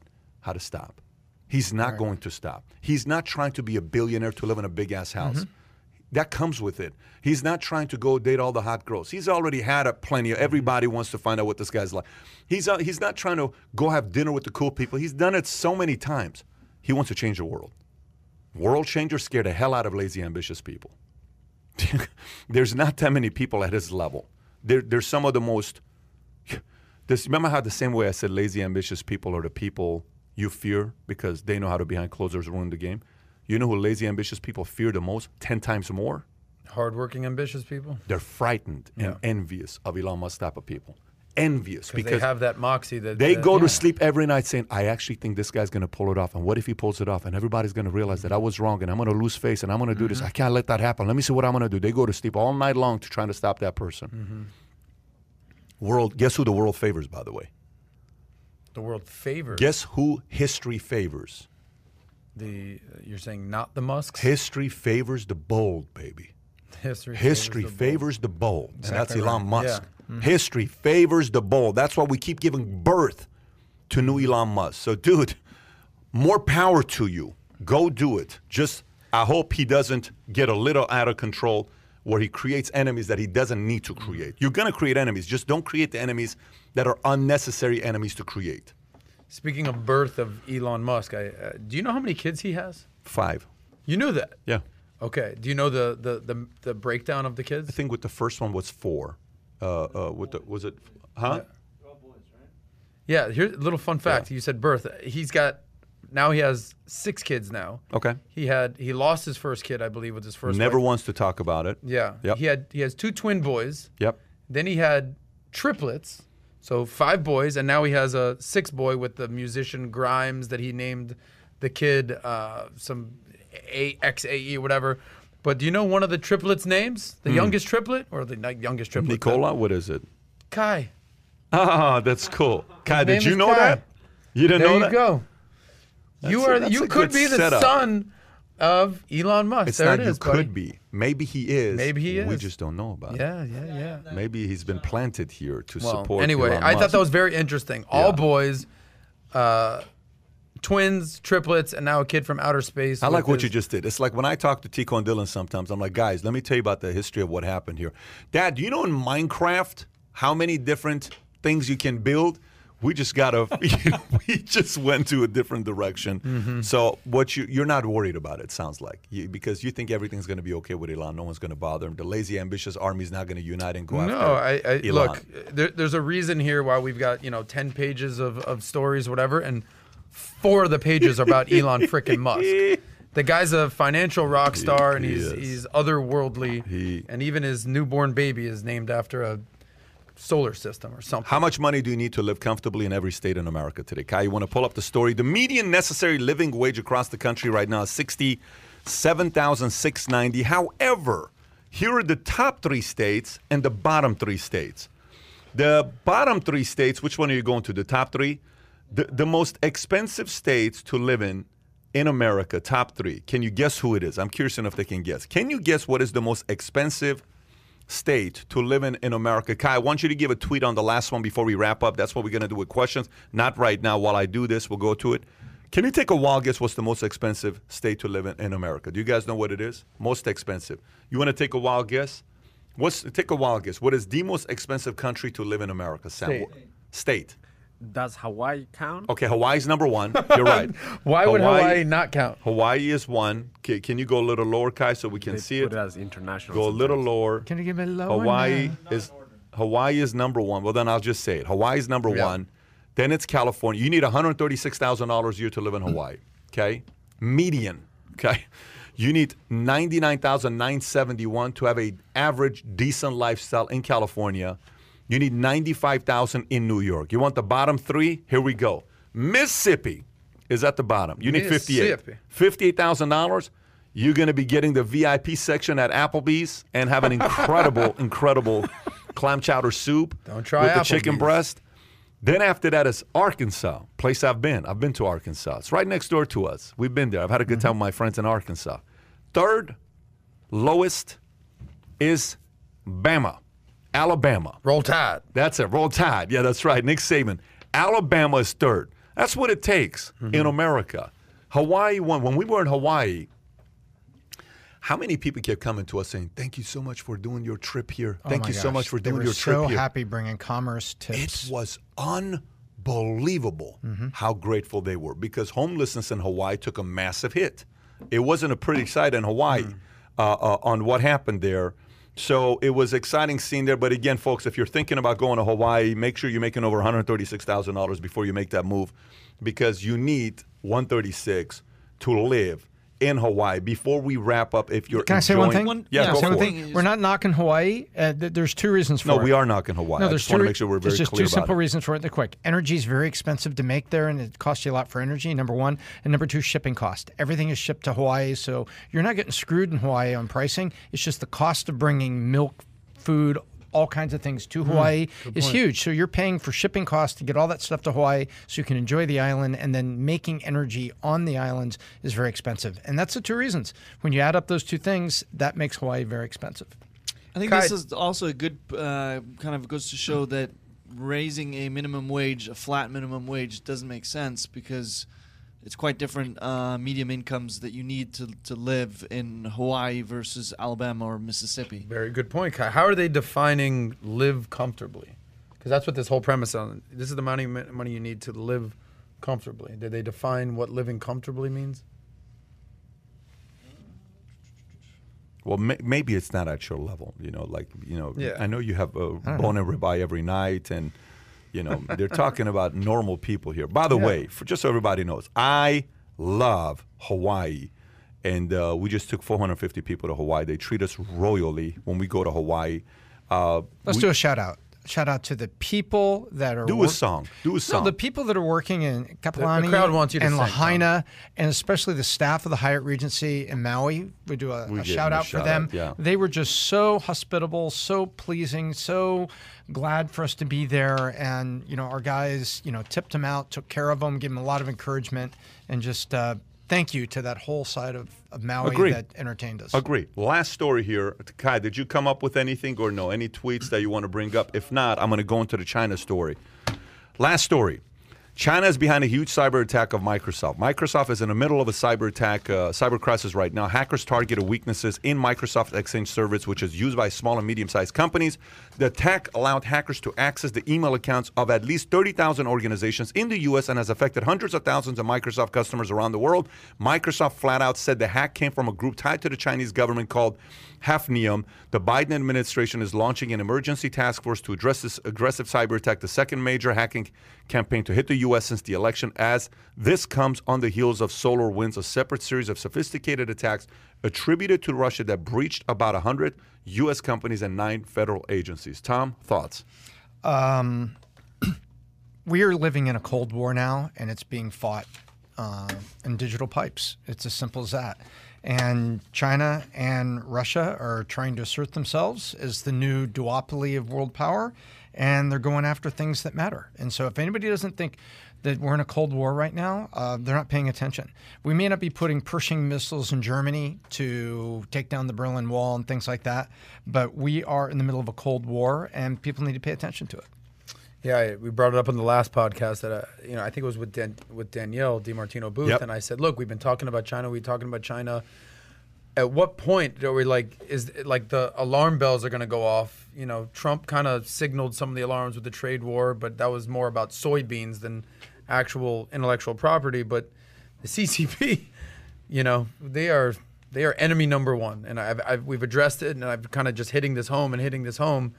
They're this is enemy number one, and uh, we talked about it last time that the problem in America right now is that we're fighting amongst ourselves, and we have to um, rectify that, come to terms with that, and start fighting against who our real enemy is, which is China coming after our everything we got. So yesterday I talked to the former director of CIA, James Woolsey. I had him on. Okay, Big name back in the day. big name back in the days. He, he was hired by Bill Clinton. He was a director of CIA. If you remember, the the the uh, the uh, one individual that we had was a former CIA agent of 31 years that turned against U.S. and the espionage. Am, what was the last name? Ahmed or uh, uh, I can't think of his last name. And uh, he turned against the U.S. and he was the director of CIA when that even took place. Okay, back in 1994, I want to say. February when, when that came out, and then it led to James Wood right there. Aldrich Ames is who was a former CIA agent that ended up becoming a KGB um, spy and helped out for them and shared a lot of intel with them, right? So we talk about different countries, and he brought up uh, China, and he brought up Russia, and we brought up you know a bunch of different things that we're talking about. I said, "What's your biggest concern and threat that we have right now uh, uh, on how they can attack us? Give me a creative way."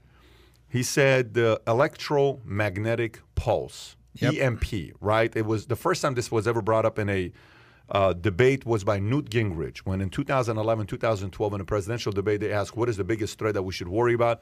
He said EMP, electromagnetic pulse, and everybody was like, uh, let me go to Google. What the hell is an EMP, right? So, look, um, y- you know, you notice two stories. Russia targets what? Twitter. China targets who? Microsoft. Microsoft. Okay. And uh, what is the real long term ramifications, control, threat if somebody decides to? Because what an EMP is, they drop it a mile above you mm-hmm. and it, it kind of explodes, but it's not a bomb, it's not anything. And all of a sudden, it takes out all your electric powers, hmm. all the plants. Go ahead, Tom. Remember Ocean's Eleven? Yeah, exactly. At the It very a small end? glimpse of it. Yeah, where Don Cheadle's up there with that big old Yep. big battery, and he covers up his uh, manhood and presses the Yep. button. That's an EMP. It takes out all the electricity in the entire town of Las Vegas. So this can take it out in the entire country if they wanted to, right? EMP. So uh, remember how I said, um, you know, what can Russia really do to Twitter if they really wanted to? Some of these empires, they're not held accountable to U.S. It's not like their accountability is to them. What can they do and who can they blame? What, are you going to pull him over, and give him a ticket? Y- There's, no, there's no cops on international I, scale I like think this. things are getting very interesting. I think things are getting very, very interesting. And by the way, none of this stuff is new. None of it is new on what's going on. But uh, is it about to get to a level where you know some some crazy stuff's going to happen, where we're going to get a real, real experience of what it is? Because what happens if we lose electricity for a month? Imagine you have no power. Then what happens? Chaos. What kind of chaos? How long can it last? Mm-hmm. How long is it sustainable?